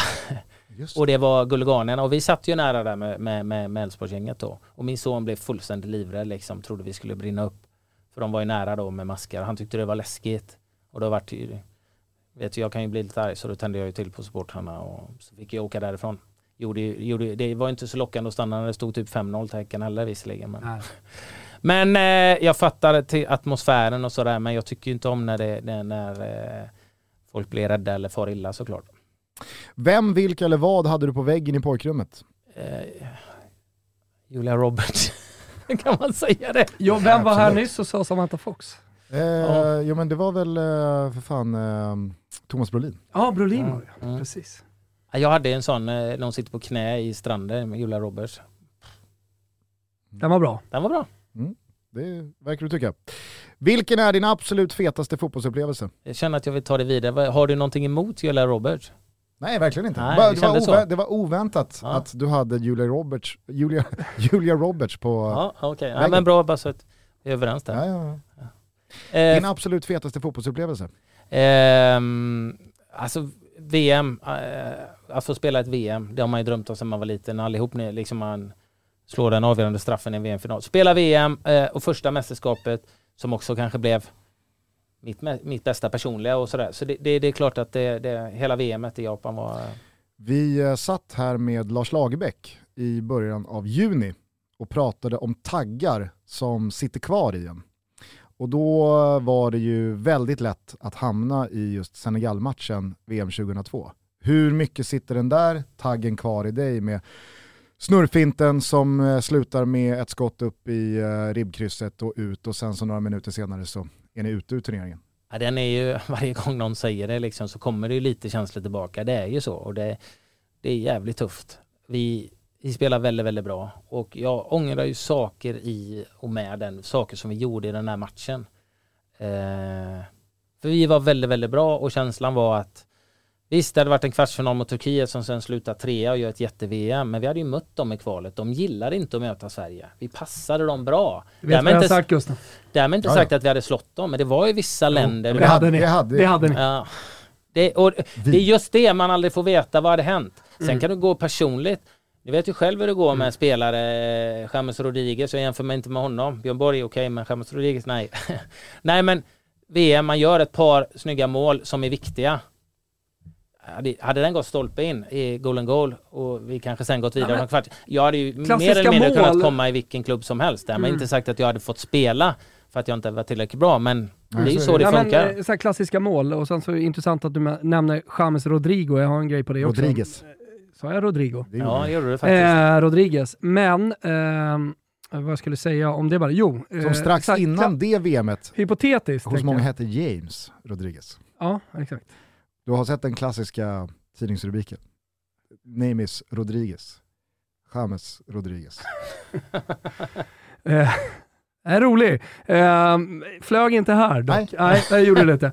Eh, men det jag skulle säga eh, var, om man, om man går tillbaka och tänker på hypotetiskt, om den satt, alltså om den bollen satt, eh, vi tänker att det går minst då till semifinal och, och brons och så vidare, då har ni tangerat 94 och vi vet ju vad 94-gänget gör fortfarande. De lever ju på 94, så att säga, lite grann. Eh, om du tänker, eller ni tänker på andra klassiska svenska mål och hypotetiskt den här sitter då stolpe in eller ribbkryss in. Är det möjligtvis då hypotetiskt eh, det, det, liksom det feta, ett av de fetaste målen? Ja, men jag är ju helt Kurre övertygad om Hamrin att... knallar runt, det är ett. eh, Zlatan mot Italien, Zlatan mot England, men det var ju en träningsmatch eh, så att säga. Alltså, Om det, det är ju väldigt svårt att Jo eh, hypotetiskt det är göra, det, kul. göra Anders snurrfint och skott till ett mål som, alltså, Ja. som inte blev. Nej, men det är ju väldigt nära. Däremot så brukar ju jag känna om, om man liksom jämför taggar att två år senare när ni åker mot Holland på straffar i EM 2004 att det också hade kunnat bära riktigt, riktigt långt hela vägen och där är det ju verkligen en match som står och väger och det kan gå precis åt båda håll. Ja det är det. Den, eh, den kan gå åt vilka, alltså Holland hade ett jättelag. Eh, men vi gör en bra, det är ju helt jämn match. Det är ju lägen åt båda håll liksom. Så det är väl 50-50 och vi drog det kortaste strået igen. Det som stör mig mer mot Senegal är att vi gör precis det vi ska. Vi börjar bra, vi gör 1-0 på en hörna, Henke. Och sen, sen slår vi av på takten. Vilket vi bjuder in Senegal som är tekniskt skickliga när de får tid. Och det stör mig att vi slog av. Hade vi bara öst på och kanske gjort 2-0 hade det varit en helt annan, kunnat bli en helt annan match. Och sen när det väl blir en lång match med förlängning så är det ju ändå vi som vänder tillbaka till våran fördel och de är trötta. Jag vet, jag spelar mot eh, deras mittfältare som i förlängning, de orkar inte, de bara drar liksom, de är helt slut. Så de hoppas ju på eh, en Straffar. liten ja, straffar eller en kontring som, som det blir en felträff av eh, Henri Camara som var i Southampton som vi också kan en av de mest, mest ointelligenta spelarna men han gjorde ju två mål och slog ut oss så att eh, det går ju inte liksom att Jag tänker i alla fall på James Rodri- Rodriguez, där jag skulle komma till att eh, han var i kvartsfinal då mot Brasilien, VM 2016. Och eh, Mauricio Pinilla, gamla anfallaren, eh, han är ju så ruskigt nära på att avgöra den matchen när han skjuter i ribban. Eh, Fast nu tror jag att du har rört ihop Nu är det med Chile jag grejerna, tänker på. ja, Ja, exakt. exakt. Nu är det med Penia Chile. i Chile i åttondelen. Exakt, så det var det jag skulle säga. Jag tänkte på James Rodriguez och tänkte att eh, Mauricio Penilla är eh, colombian. Det är han ju inte, han är ju chilenare, men i åttondelsfinalen så möter ju Chile Brasilien. Och eh, Penilla är ruskigt nära på att avgöra, skjuter i ribban. Så jag tänker, det var också en åttondelsfinal, eh, det var också... Och du vet vad som eh, hände sen? Vad som hände sen? Han tatuerade ju in... Det var ju dit jag skulle Ja. komma. Har du, du har aldrig funderat på att tatuera in eh, eh, snurrfinten och skottet i, i, i, i stolpen? Det har aldrig slagit mig faktiskt. Gjorde han inte typ på röven eller? Ja, över hela ryggen. Ja, över hela ryggen. över hela ryggen för att liksom Tycker ständigt, ständigt på. påminna sig om att så här nära var jag att bli nationalhjälte. Mm. För, för all framtid. Ja, lite så samma. Men eh, det, det var ju inte bara den stunden i det där mästerskapet utan givetvis också frisparken mot Ja. Argentina i gruppspelet. Eh, om, om du ändå kom ihåg eh, hur det var eh, när Zlatan går upp i, i luften där och cykelsparkar in mot England. Kommer du ihåg någonting från stunden där när du träffar bollen och den Ögonen, går in? ögonen och, säger ju att det är blackout. Ja, Jag minns ingenting. Ingenting? Jag minns ingenting från när, alltså jag, jag har ju sett den och liksom vet ju att Mm. jag sköt in en frispark liksom. Det, det. Men eh, just där och då, det enda jag vet är att He- Henke frågar om jag är sugen.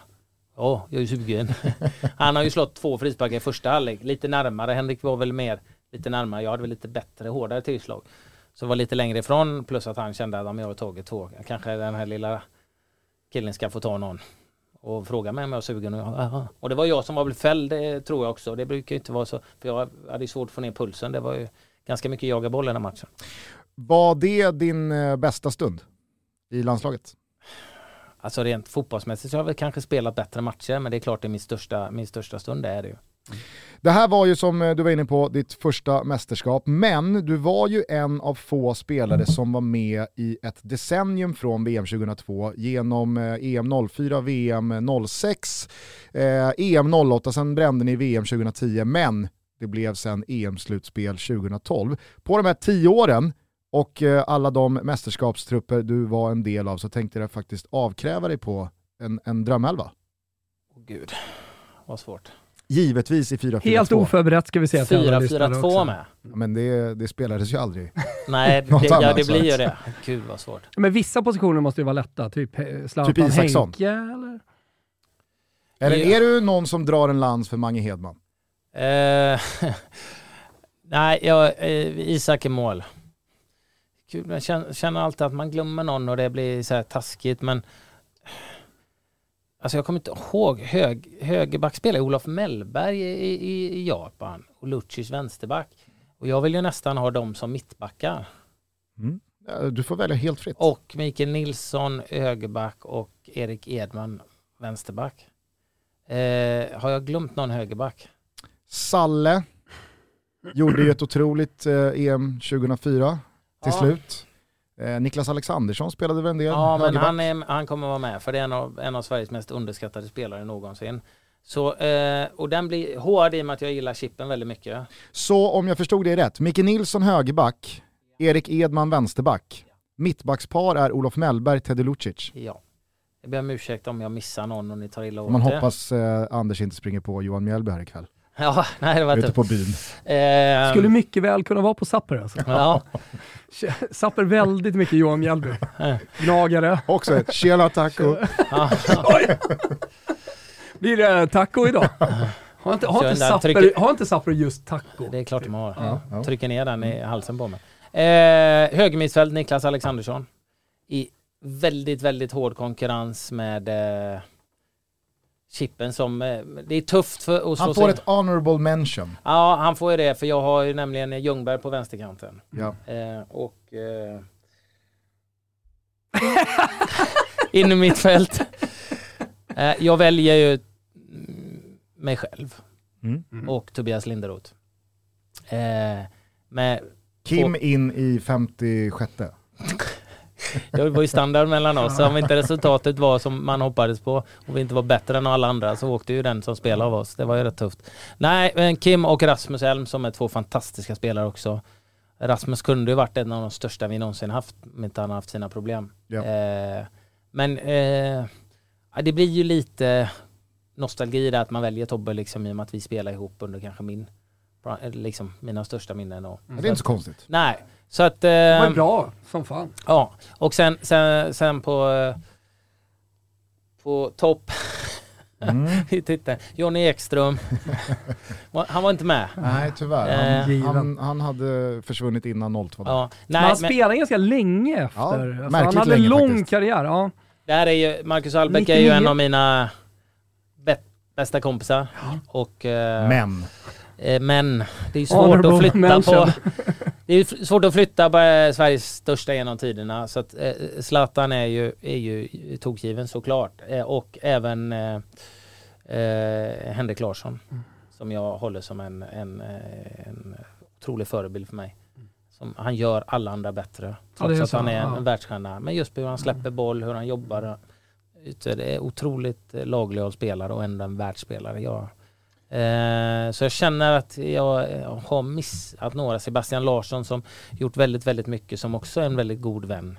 Eh, jag nämner honom också även om han är precis utanför. Det är för att du aldrig ringer längre. Nej, ah, fullt upp. just det, Sebastian Larsson tänkte jag inte ens på ute till höger där, utan det kändes självklart med Niklas Alexandersson. Ja. Niklas Alexandersson är en spelare som jag tror 95% av svenska folket inte förstår hur bra han är. Och han var, han, han, alltså han kunde Är det den mest underskattade spelaren du har spelat med? Ja, det ska jag säga. Han kunde ju, han var en av de snabbaste. Han Jag var gillar honom en, som fan, tekniska, alltså. kunde använda både höger och vänster. Men han spelade ju lagets match. Han kunde vara mer ego och göra mer dribblingar och sådana grejer. Men han spelade alltid det på det sättet som var det bästa för laget. Otroligt intelligent spelare. Och eh, jag skulle säga det, det, ja, det är nog utan tvekan den mest underskattade spelare jag spelat med. För, och det stör mig lite grann. Alltså Niklas han var fantastiskt bra. Nej, nej han var överjävligt bra. Oj. Och han hade kunnat visa, han hade kunnat vara mer självisk så hade folk fått en annan bild men det intresserade inte honom mer. Nej. Så att eh, jag har väldigt, väldigt mycket respekt för Niklas. Jag är väldigt glad att eh, Teddy Lucic fick plats. Det tycker jag är kanske den mest underskattade försvarsspelaren som jag har upplevt i, i eh, Sveriges landslag. Kan vara partisk att jag satt bredvid honom på ett föräldramöte igår. Våra barn går i samma klass. Nej, det är för mycket i nuet. Nej, det, är- det, är- det, är- det där är tidlöst. Men, men vadå, vad, vad har vi för, du nämnde Johan Mjällby, Patrik Andersson. Ja men han, han, han blev skadad ju- så att han, det, det, exakt, han, han hade ju säkert varit med om, om vi hade spelat mer ihop såklart. Sen så fanns det Andreas Jakobsson, eh, Mm. måste ju varit dina första två, tre år där. Vi spelar ju Ehm, även i Southampton ihop. Han, exakt. Andreas Jakobsson. Han är också där, Micke Svensson som också väldigt, väldigt... Micke Svensson Mördare. var ju mycket mer din klubblagkamrat. Ja. Alltså det var ju ingen bärande spelare i landslaget. Nej han fick det, var, det, det var ju rätt tuff konkurrens på, Ja, säga. Vad mittbackarna gör där. Micke Svensson idag? Jag vet inte om han är kvar som tränare. Han var ju i Vinberg va, men vet jag inte. Vi träffas ju, vi träffas ju då och då. Liksom, så att, eh, Anonym inte- efter karriär. Jag tycker, alltså, Ja. Du kommer ihåg att han eh, fick ju smeknamnet Mördaren, The jag sa det. Nej, The Killer. Ah, okej. Och sen så blev ju det då direkt översatt Mördaren. i Sverige till mördaren. Och han försökte ju under liksom ett tag förklara att det är faktiskt en, skill- det är en jävla skillnad på mördare och engelskans killer. Men det, det, det var ingen som ville lyssna på Micke. Han blev mördad. Eh, härlig jävla nostalgitripp det där var. Tack Ja. Anders för att du bjussade på en sån elva. Tjena tjena Kårauta, vår härliga härliga vän som är med oss vecka ut och vecka in. Hörrni, jag tänker att det är många som tänker att det är dags för kräftskivan. Mm. Och då kanske man inte tänker på Kårauta direkt utan det är kräftorna, nubben och så vidare. Men jag tänker på Kårauta för de har nämligen allt som behövs för att lyfta kräftskivan. En partycooler till exempel, det är väl ett jävla måste tänker jag på alla fester. Jag har en partycooler och jag funderar på att ha två. För det är så jäkla härligt att ta läsken, man har all vuxendryck och allting samlat så man slipper gå till kylen. Och jag som har då tre barn och spenderar väldigt mycket tid på min altan kan också tycka att eh, den här partycoolen som egentligen är en utekyl har en eh, jävla fin funktion i att man slipper fylla kylen med massa en och en halv liters drycker och man kanske käkar en platta bärs och så vidare och så får man inte riktigt plats med det. Eh, att man då har en specifik kyl i form av partykoolen där man har drycken. Ja, men det är underbart. Va? Många vet jag ställer också i skafferiet, sen kommer man på 20 minuter innan gästerna kommer. Fan, nu skulle jag haft lite kyldryck. Ja, men skaffa en partycooler. Gå till K-Rauta. Nu är det också reafinal upp till 70% också på utemöbler och grillar. Man hittar de bästa erbjudandena på K-Rauta, antingen i butik eller krauta.se. Glöm inte att bli medlem för att samla bonuspoäng på alla dina köp. Vi säger Kitos K-Rauta. För eller emot VAR? För. Men det...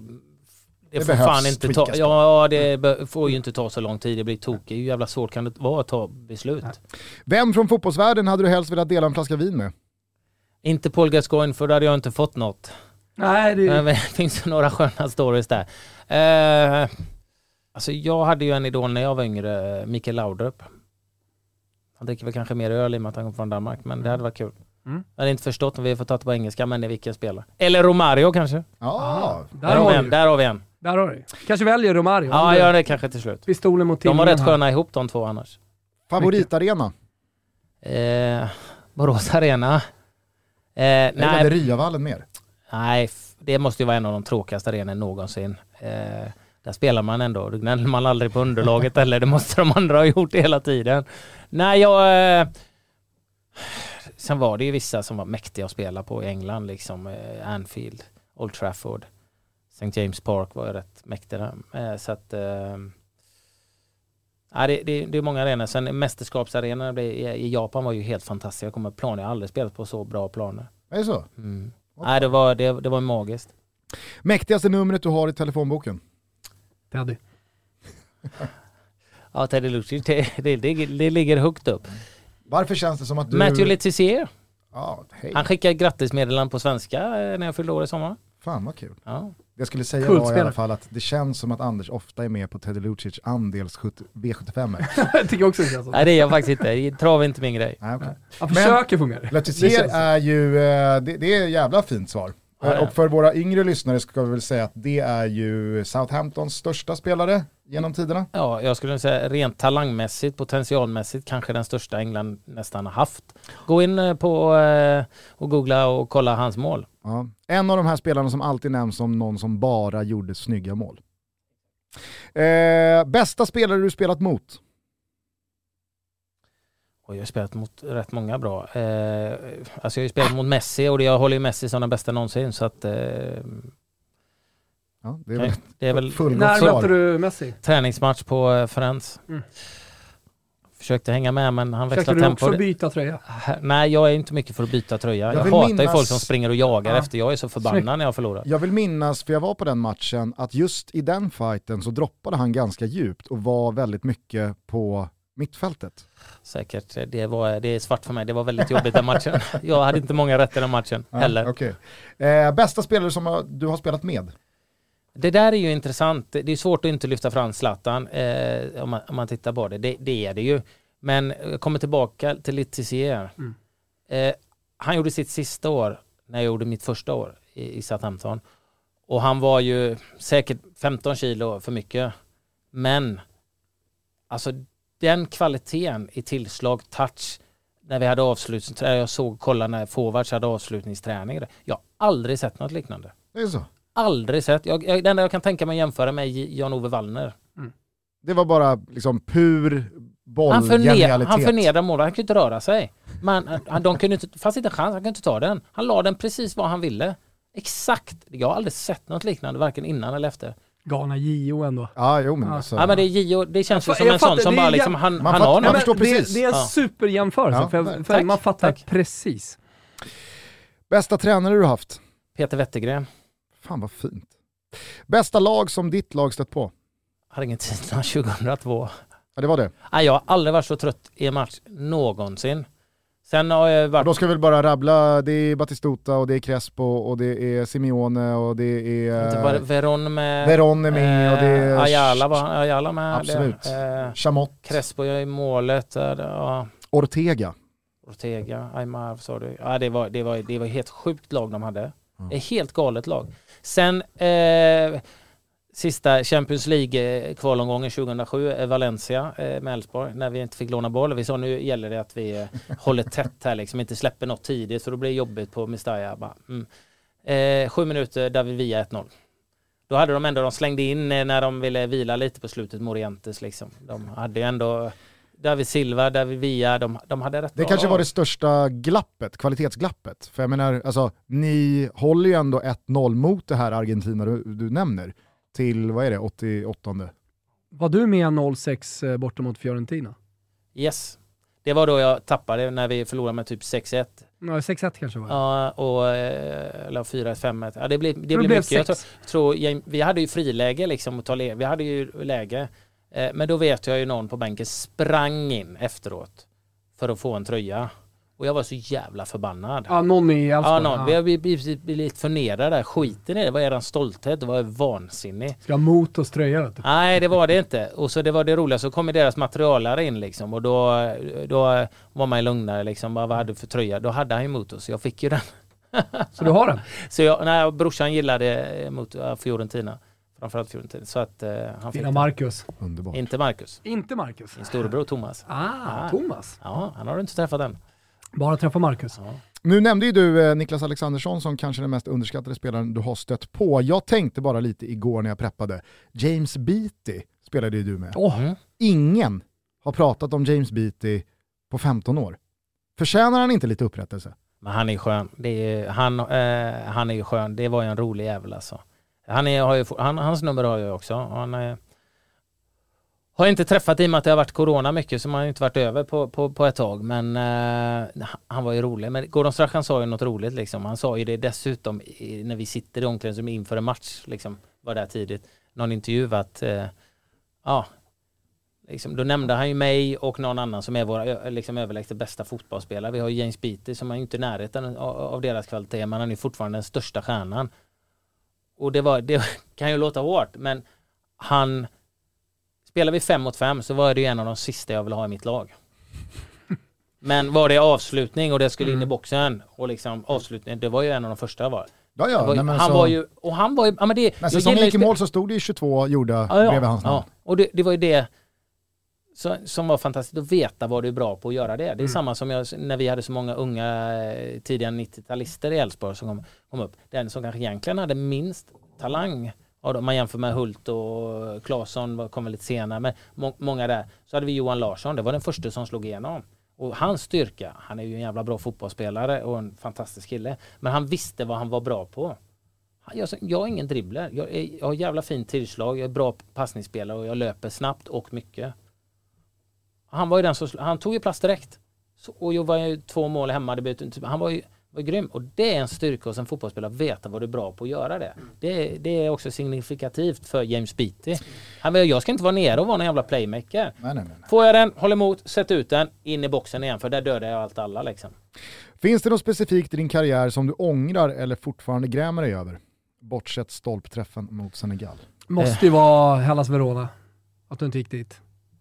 Nej, det ångrar jag inte faktiskt. Alltså du hade varit så bra i Italien. Ja, det, det, du hade varit så bra. Sen kanske inte hade funkat socialt eh, som du har varit inne på här, men du, ligan där och då hade passat dig så jävla bra. Ja, det är möjligt och att väl lära sig ett nytt språk. Jag gillar ju språk, så det hade varit fantastiskt. Italien, älskar Italien. Eh, inte superfantastiskt av italienska ligan dock. Men, ja, men, eh, men den har ju också men, ändrats ah, lite sen dess. Ja, jag tänker så som ligan var då, ja. hade den passat dig jävligt bra. Ja. Ja, men det, det, är mycket möjligt. Många som säger att jag skulle passa till spanska ligan. Men vad, vad vet jag? Eh, jag utvecklades mycket i England. Ja, och absolut. taktik, ja. där är italienarna liksom. Ja, absolut. Jag håller med. Men ångra... Inte mycket för att ångra saker liksom. Det är ju det här, skulle jag spelat länge, skulle jag stannat utomlands istället för flyttat hem. Då hade jag inte fått uppleva två SM-guld med min klubb, som Elfsborg är. Eh, så, så inte ångra, jag, jag, jag ångrar något fotbollsmässigt, jag ångrar kanske att eh, jag sa till Jonas Eriksson eh, att eh, han hade förstört hela min karriär för när han, eh, när han missade en frispark så att jag inte fick avgöra min sista match mot IFK Göteborg.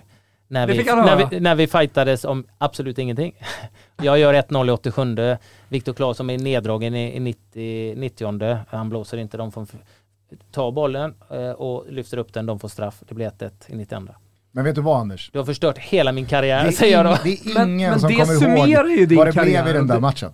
Nej jag vet, men ja, ja. Och jag mådde dåligt. Men det summerar ju eh. dig lite tycker jag. Jag tycker ändå på något sätt att det, det, det, finns någonting vackert i det. Ja. Det bästa är ju att, ja men jag ringer Jonas dagen efter. Vi pratar, vi har ju haft kontakt och jag tror han har skrivit om i, till och med det här lite i, i, min bok. Det som stör mig är att han fortfarande hävdar att det är en straff. Jag hävdar att det inte är straff. Tänk om VAR hade funnits. Men, men vi ska inte älta det. Nej, nej, jag har släppt det. Nu eh, nämnde ju Thomas Hellas Verona, det har ju också under åren sedan du gläntade på den dörren hos Olof Lund eh, snackats en hel del om att Barcelona låg där på bordet. Eh, var, var, var det nära? Ja det var väldigt nära. Mm. Eh, det var ju faktiskt, det är ju sant och det kan ju många tycka är helt galet men min agent då var, som var där nere och, och träffade och Reikard och, och, och, och kompani, han var ju chockad över de hade koll på precis allting av mig. Och det var ju då de, jag tror de fick två eller tre knäskador på mittfältet. De skulle ha in en etablerad. Det var jag, det var en till som jag inte kommer ihåg namnet på och den tredje som det blir av Albertini. Så att det var väldigt nära, det var ju flera möten där liksom. Eh, mm. de gick på Albertini, eh, som, de ville ha en spelare som kunde gå in med kort varsel med lite erfarenhet, internationell erfarenhet och det var väl då jag också var ganska, hade haft mitt internationella genombrott efter VM och, och sådär. Ja men det var i alla fall inte du som sa nej. Tack men nej Gud tack. nej, det hade Utan... jag ju aldrig gjort. Nej, nej, nej, nej. Så Sen kanske jag inte hade fått spela, jag kanske får spela några matcher då. Jävla Albertini alltså. Det är snarare ja. någonting man grämer sig över att Barca inte valde dig. Snarare någonting man ångrar. För att ja, nej, för jag, jag, jag, kunde, jag hade inte valet. Hade jag, hade jag valet och sagt nej för att det var kortsiktigt. Det där skottet som eh, ja, vi pratade om, Senegal, är, är, finns det någonting i det tekniska utförandet där som du har liksom funderat, höften där Rub borde jag ha gjort eller? Ja, vad Zlatan som sa efteråt, varför placerar du inte? ja, bra. Grejen är att... Det, det, det Hade kom- du kunnat gjort det bättre? Absolut, säkert. Grejen är ju så, du är inne i straffområdet. Det som gör att jag hamnar i helikoptermode är ju att jag får en dålig första touch. Den är för långt ifrån mig så jag går ju dit, backen upp och ska blocka den. Det naturliga blir ju att dra den mot mig liksom och så gå in med kroppen. Så det blir en naturlig rörelse att göra helikopter. När jag gör den så är mitt huvud du måste komma till avslut innan du blir blockad för det var ju någon försvarare till bakom. Ja. Det, det... Att du hade haft lite mer tid på dig? Alltså, Ja, hade jag liksom, varit ja. tagit någon hundradel Mm, till mm, mm. och istället för att göra skottet direkt efter snön väntat en halv sekund så Mm. hade jag kunnat kanske välja att placera. Nu hinner jag inte. Eh, På tal om Olof Lund så gästar han oss på måndag. En så pass profilerad journalist som jobbar så pass nära landslaget som han både gör och gjorde när du var aktiv. Eh, Jag är bara lite nyfiken på det. Hur upplever man som spelare de där relationerna? Hur ärliga är man med varandra och hur mycket utnyttjar man varandra? Eh, oj, vad svårt. Eh, inte säga att jag utnyttjat dem åtminstone liksom, i, i något sånt syfte men eh, jag har väl eh, haft en ganska bra relation med Olof Lund tycker jag och eh, Sen är det alltid svårt. De försöker göra sitt jobb och göra det så bra som möjligt och, och hanka sig framåt precis som vi vill. fotbollsspelare vi utvecklas och tar ta steg hela tiden. Så det är balansgång hur mycket eh, ja, vad ska man balansera liksom för hugger man någon i ryggen så är man lite, kan man vara lite körd liksom och det finns vissa journalister som har gjort Mm. som man inte har noll, någon relation med. Jag tycker gränsen där med Olof Lund har varit bra för mig. Eh, han har ju säkert gjort eh, misstag precis som, som jag har gjort misstag men eh, överlag har vi än, än idag en ganska bra och eh, vad ska man säga, ömsesidig respekt för varandra någonstans. Och nu menade inte jag att det här skulle vara liksom personligen Olof Lund, utan han får ju klä skott för de här profilerade journalisterna som under många år följer landslaget väldigt tätt. Eh, han, får bara vara ett, ett, eh, ett namn som representerar dem. Jag undrar bara att på tio gånger, hur många gånger läser du en sån som Olof och tänker, hur fan vet han det där? Och hur många gånger tänker man, fy fan vad han är ute och cyklar där. Nej, mer att de har koll. Det är så? Ja, och det har jag märkt på senare år. När de, har ju, de vet ju allting. Liksom folk som jobbar i media. Det är helt of- Jag fattar inte hur de får reda på allting. Och det är liksom, eh, och det vet jag själv, för när jag var som mest hatad 2006, då var det ju även någon läcka i landslaget och det var ju också tydligen jag. För jag, allting som var dåligt med landslaget var det jag som låg bakom. Åkte på den med? Ja men det är så att eh, och det finns ju, finns ju, ing, finns ju ingen sanning i liksom. Eh, och det vet jag, det var mycket det här att laget alltid läckte ut och, och, och, och sådana där saker.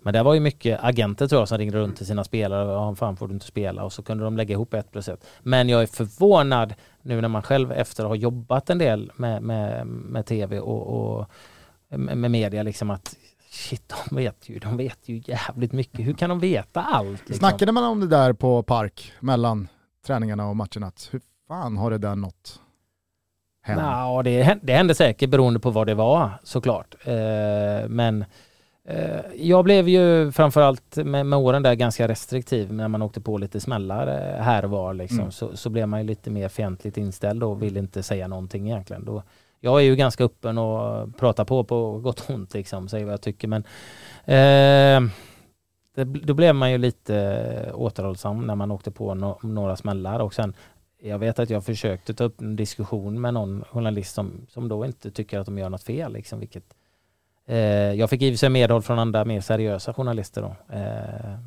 i den här diskussionen på en januariresa. Men eh, Mm. Laul höll inte med.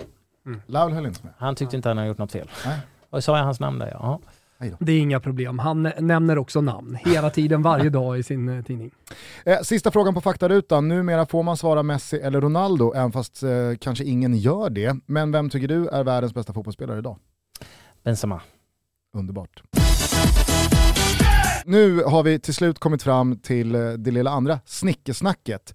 Du driver idag Skill Center, eh, Eh, ett individuellt eh, träningscenter för eh, yngre spelare att kunna utveckla sin teknik på.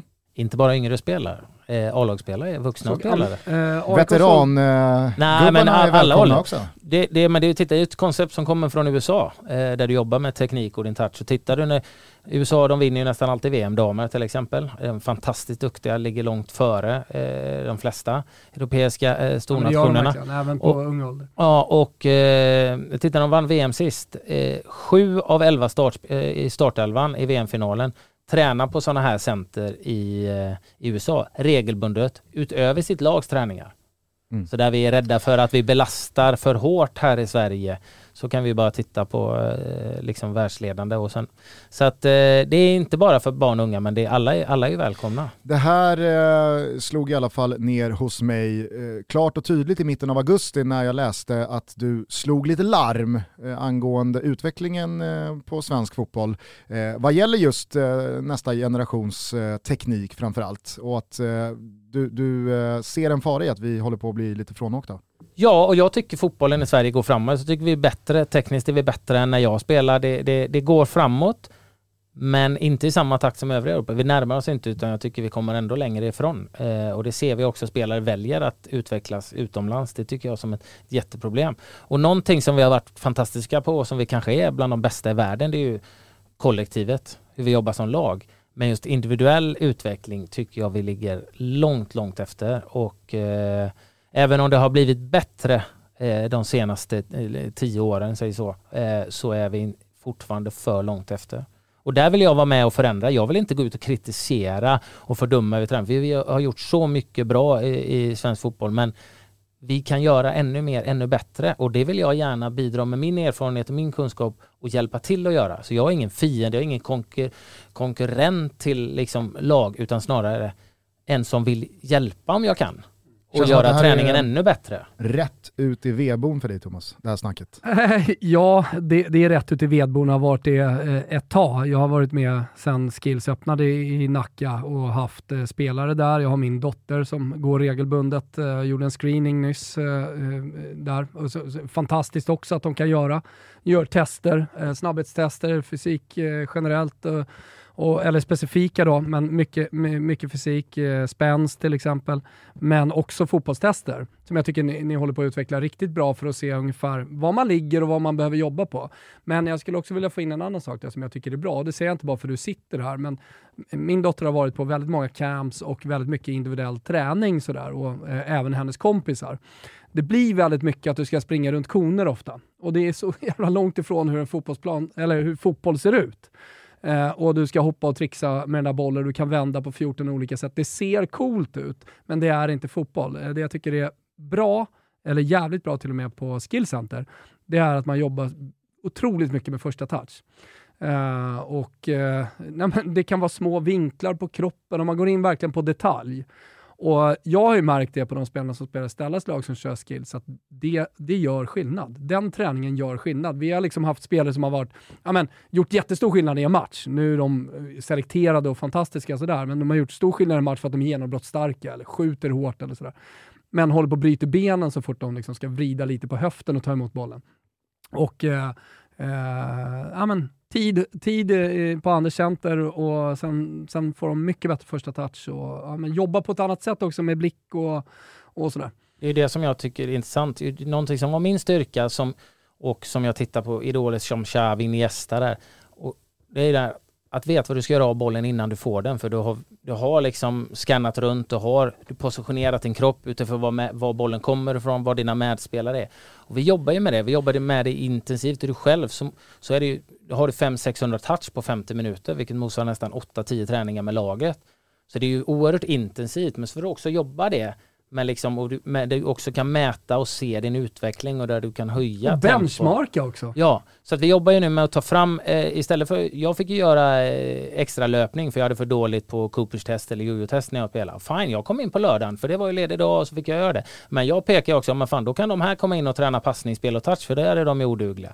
Gick inte riktigt hem, Landade konstigt, sådär. landade inte så bra. Och det är också det kom aldrig in och körde. Nej men vi kunde inte testa det på samma sätt. Sen har det kommit, vi gör styrketester, vi gör spänst-tester. Fantastiskt bra. Det finns ju jättemånga saker som vi kan jobba med individuellt, mentalt och allting.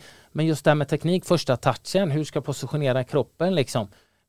det, det, har vi inte kunnat testa och det är det vi jobbar med nu. Och, och vi, vi, har testat en hel del här uppe i Stockholm där du kan se jätteskillnad på olika. Du kan mäta liksom och då kan du också bryta ner och se vad var och en behöver jobba. Någon kanske har Säger Thomas där, superbra, du hade fan 80 eh, av 100 liksom, satte du rätt bollar. Medan eh, Gugge, du satte bara 60, vad fan frågan om? Ja, men du var ju två sekunder snabbare. Mm. Så ja, det tempot kan du inte spela med liksom.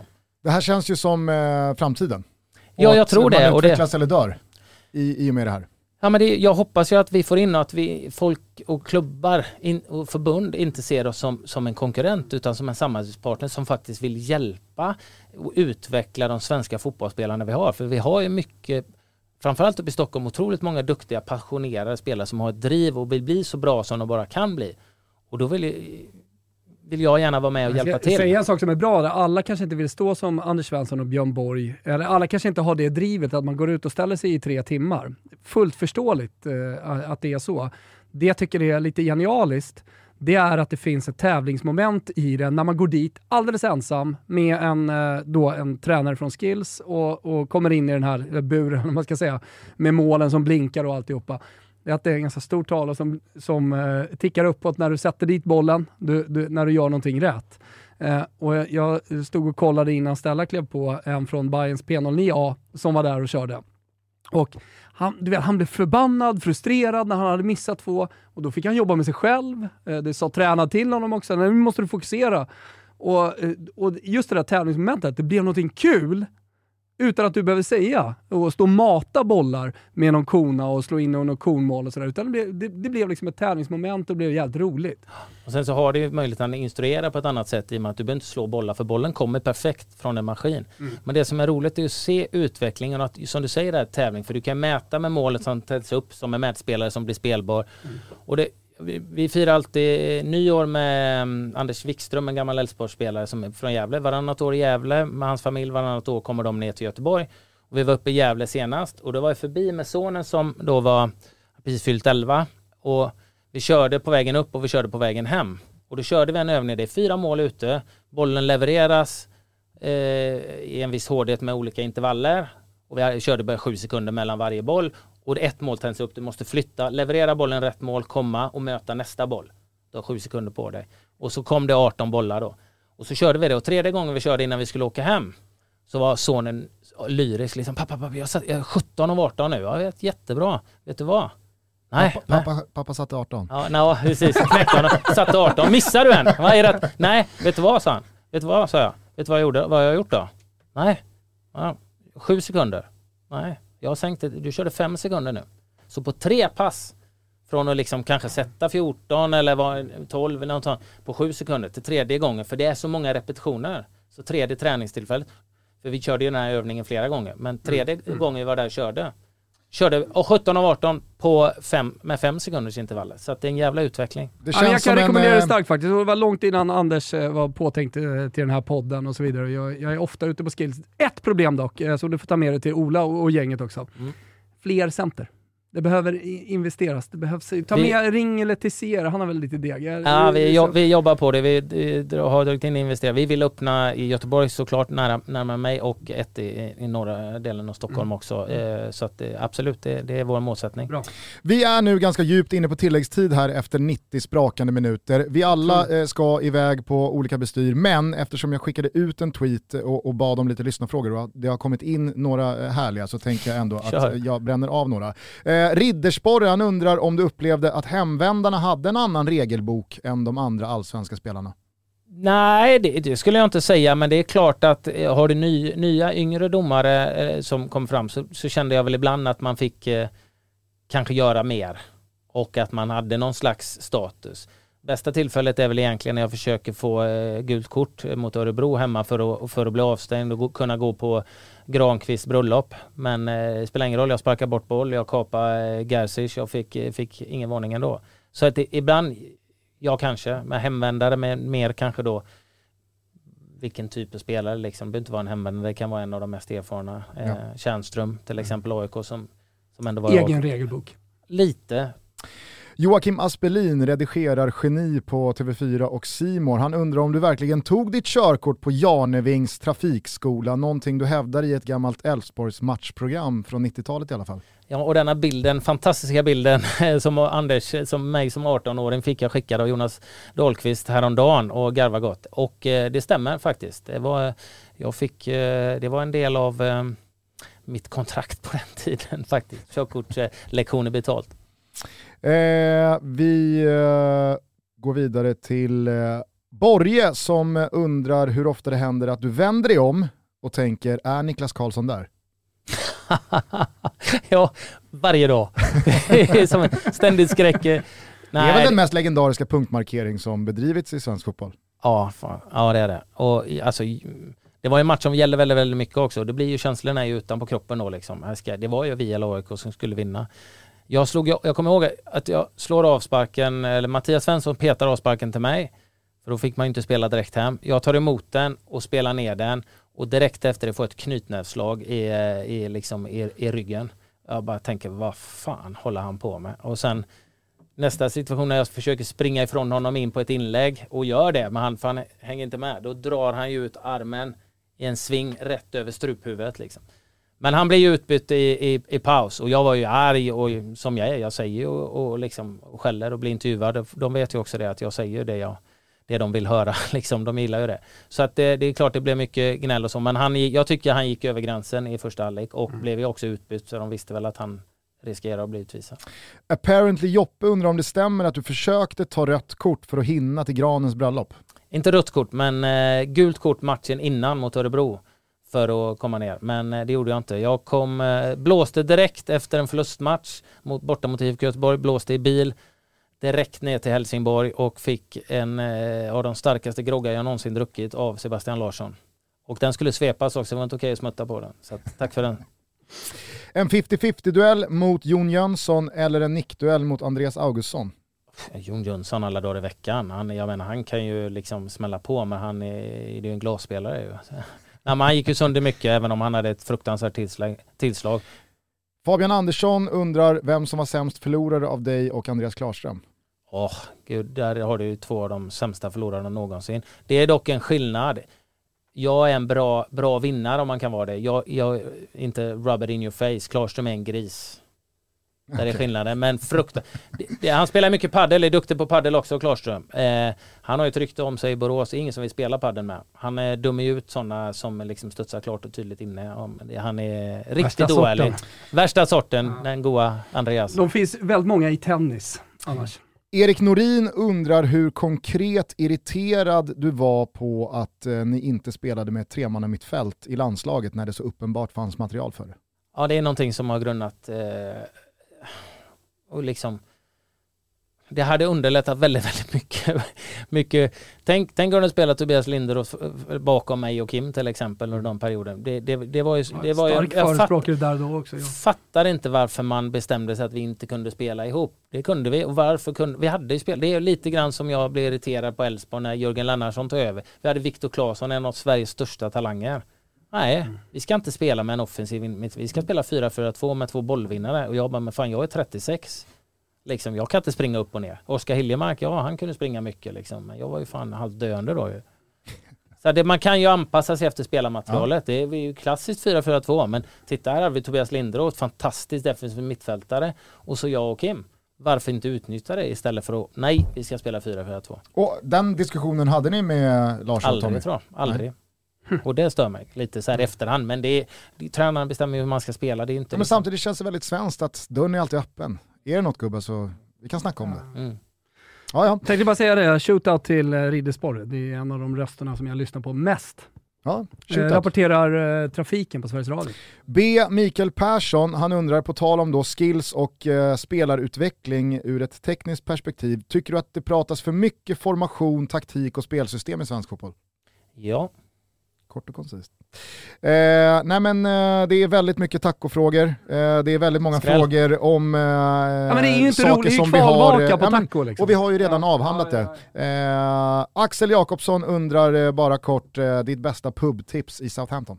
Fan, jag, det var jag, jag missade... Det är jävla djur in. Ja men det, jag missar ju den här pubkulturen. Jag var ju nästan aldrig på pub. Nej, för då hade ju Wenger kommit in och revolutionerat hela Ja, nej men det var ju inte, de äng, äldre engelska spelarna var, jag var ju i stort sett aldrig på pub liksom. Så att eh, jag har väldigt eh, dålig koll och namnen kan jag inte överhuvudtaget. Nej. Eh, Djur in. Eh, vi kanske bara ska avsluta med... Eh, Avsluta han, med en. ja, men är mycket. Han som skrev in bara deppig gäst. Ja, deppig vet jag inte om jag är men... Nej, Han hade inte. fel. Han hade mycket fel. Oerhört eh, trevlig sittning här Anders. Eh, verkligen. Fan vad kul att se dig igen. Hoppas eh, disken i ryggen eh, blir bättre. Eh, och att du kan eh, fortsätta leva och frodas i både skillsburar och eh, paddelhallar. Eh, ha en jävla trevlig kväll. Jag vet att du ska ut på byn, käka gott och eh, titta på Premier League-fotboll. Absolut, det ska bli mycket trevligt. Eh, så är du varmt välkommen tillbaka in i studion eh, när du känner för det. Absolut, Var det gärna tillbaka. Eh, och så får du väldigt gärna börja lyssna på Toto. Det kommer jag nu definitivt göra. Jag kommer lyssna på det här avsnittet. Nej, jag gillar inte att lyssna på mig själv faktiskt. Jag har många Eh, gäster framöver som man kan lyssna på. Ja men precis. Eh, På måndag hörs vi igen, då tillsammans med Olof Lund. Då blir det lite mer av eh, det aktuella. Det stundar ett VM i Qatar, det är landslagstider. Så att då kommer vi vara up to date med våran favorit Olof. Precis som alla våra gäster så får du avsluta din episod med valfri låt. Kanske ett alster som ligger dig nära hjärtat. Vi kan väl köra den låten som, vi fick alltid i landslaget välja varsin låt. Och min låt var alltid den första som spelades när vi kom in i omklädningsrummet. Är det någon som vill eh, gissa? Ja, men jag säger- jag säger- E-Type. Var det helt still i mitt huvud. Var det, det där är ju en sån grej som jag skulle kunna göra. Eh, Va? nej, jag, nu, nu, nu kom på det. Jag kom inte på titeln bara. Eh, Sweet Child of Mine. Sweet Child of Mine, Guns N' Roses, det tror jag gör superproducent Kim Wirsén Ah. väldigt glad. Den där eh, elgitarren från Slash har nu börjat ljuda era öron så att vi säger ta hand om varandra till nästa gång vi hörs. Eh, trevlig helg och allt det där. Ciao tutti! Kanske.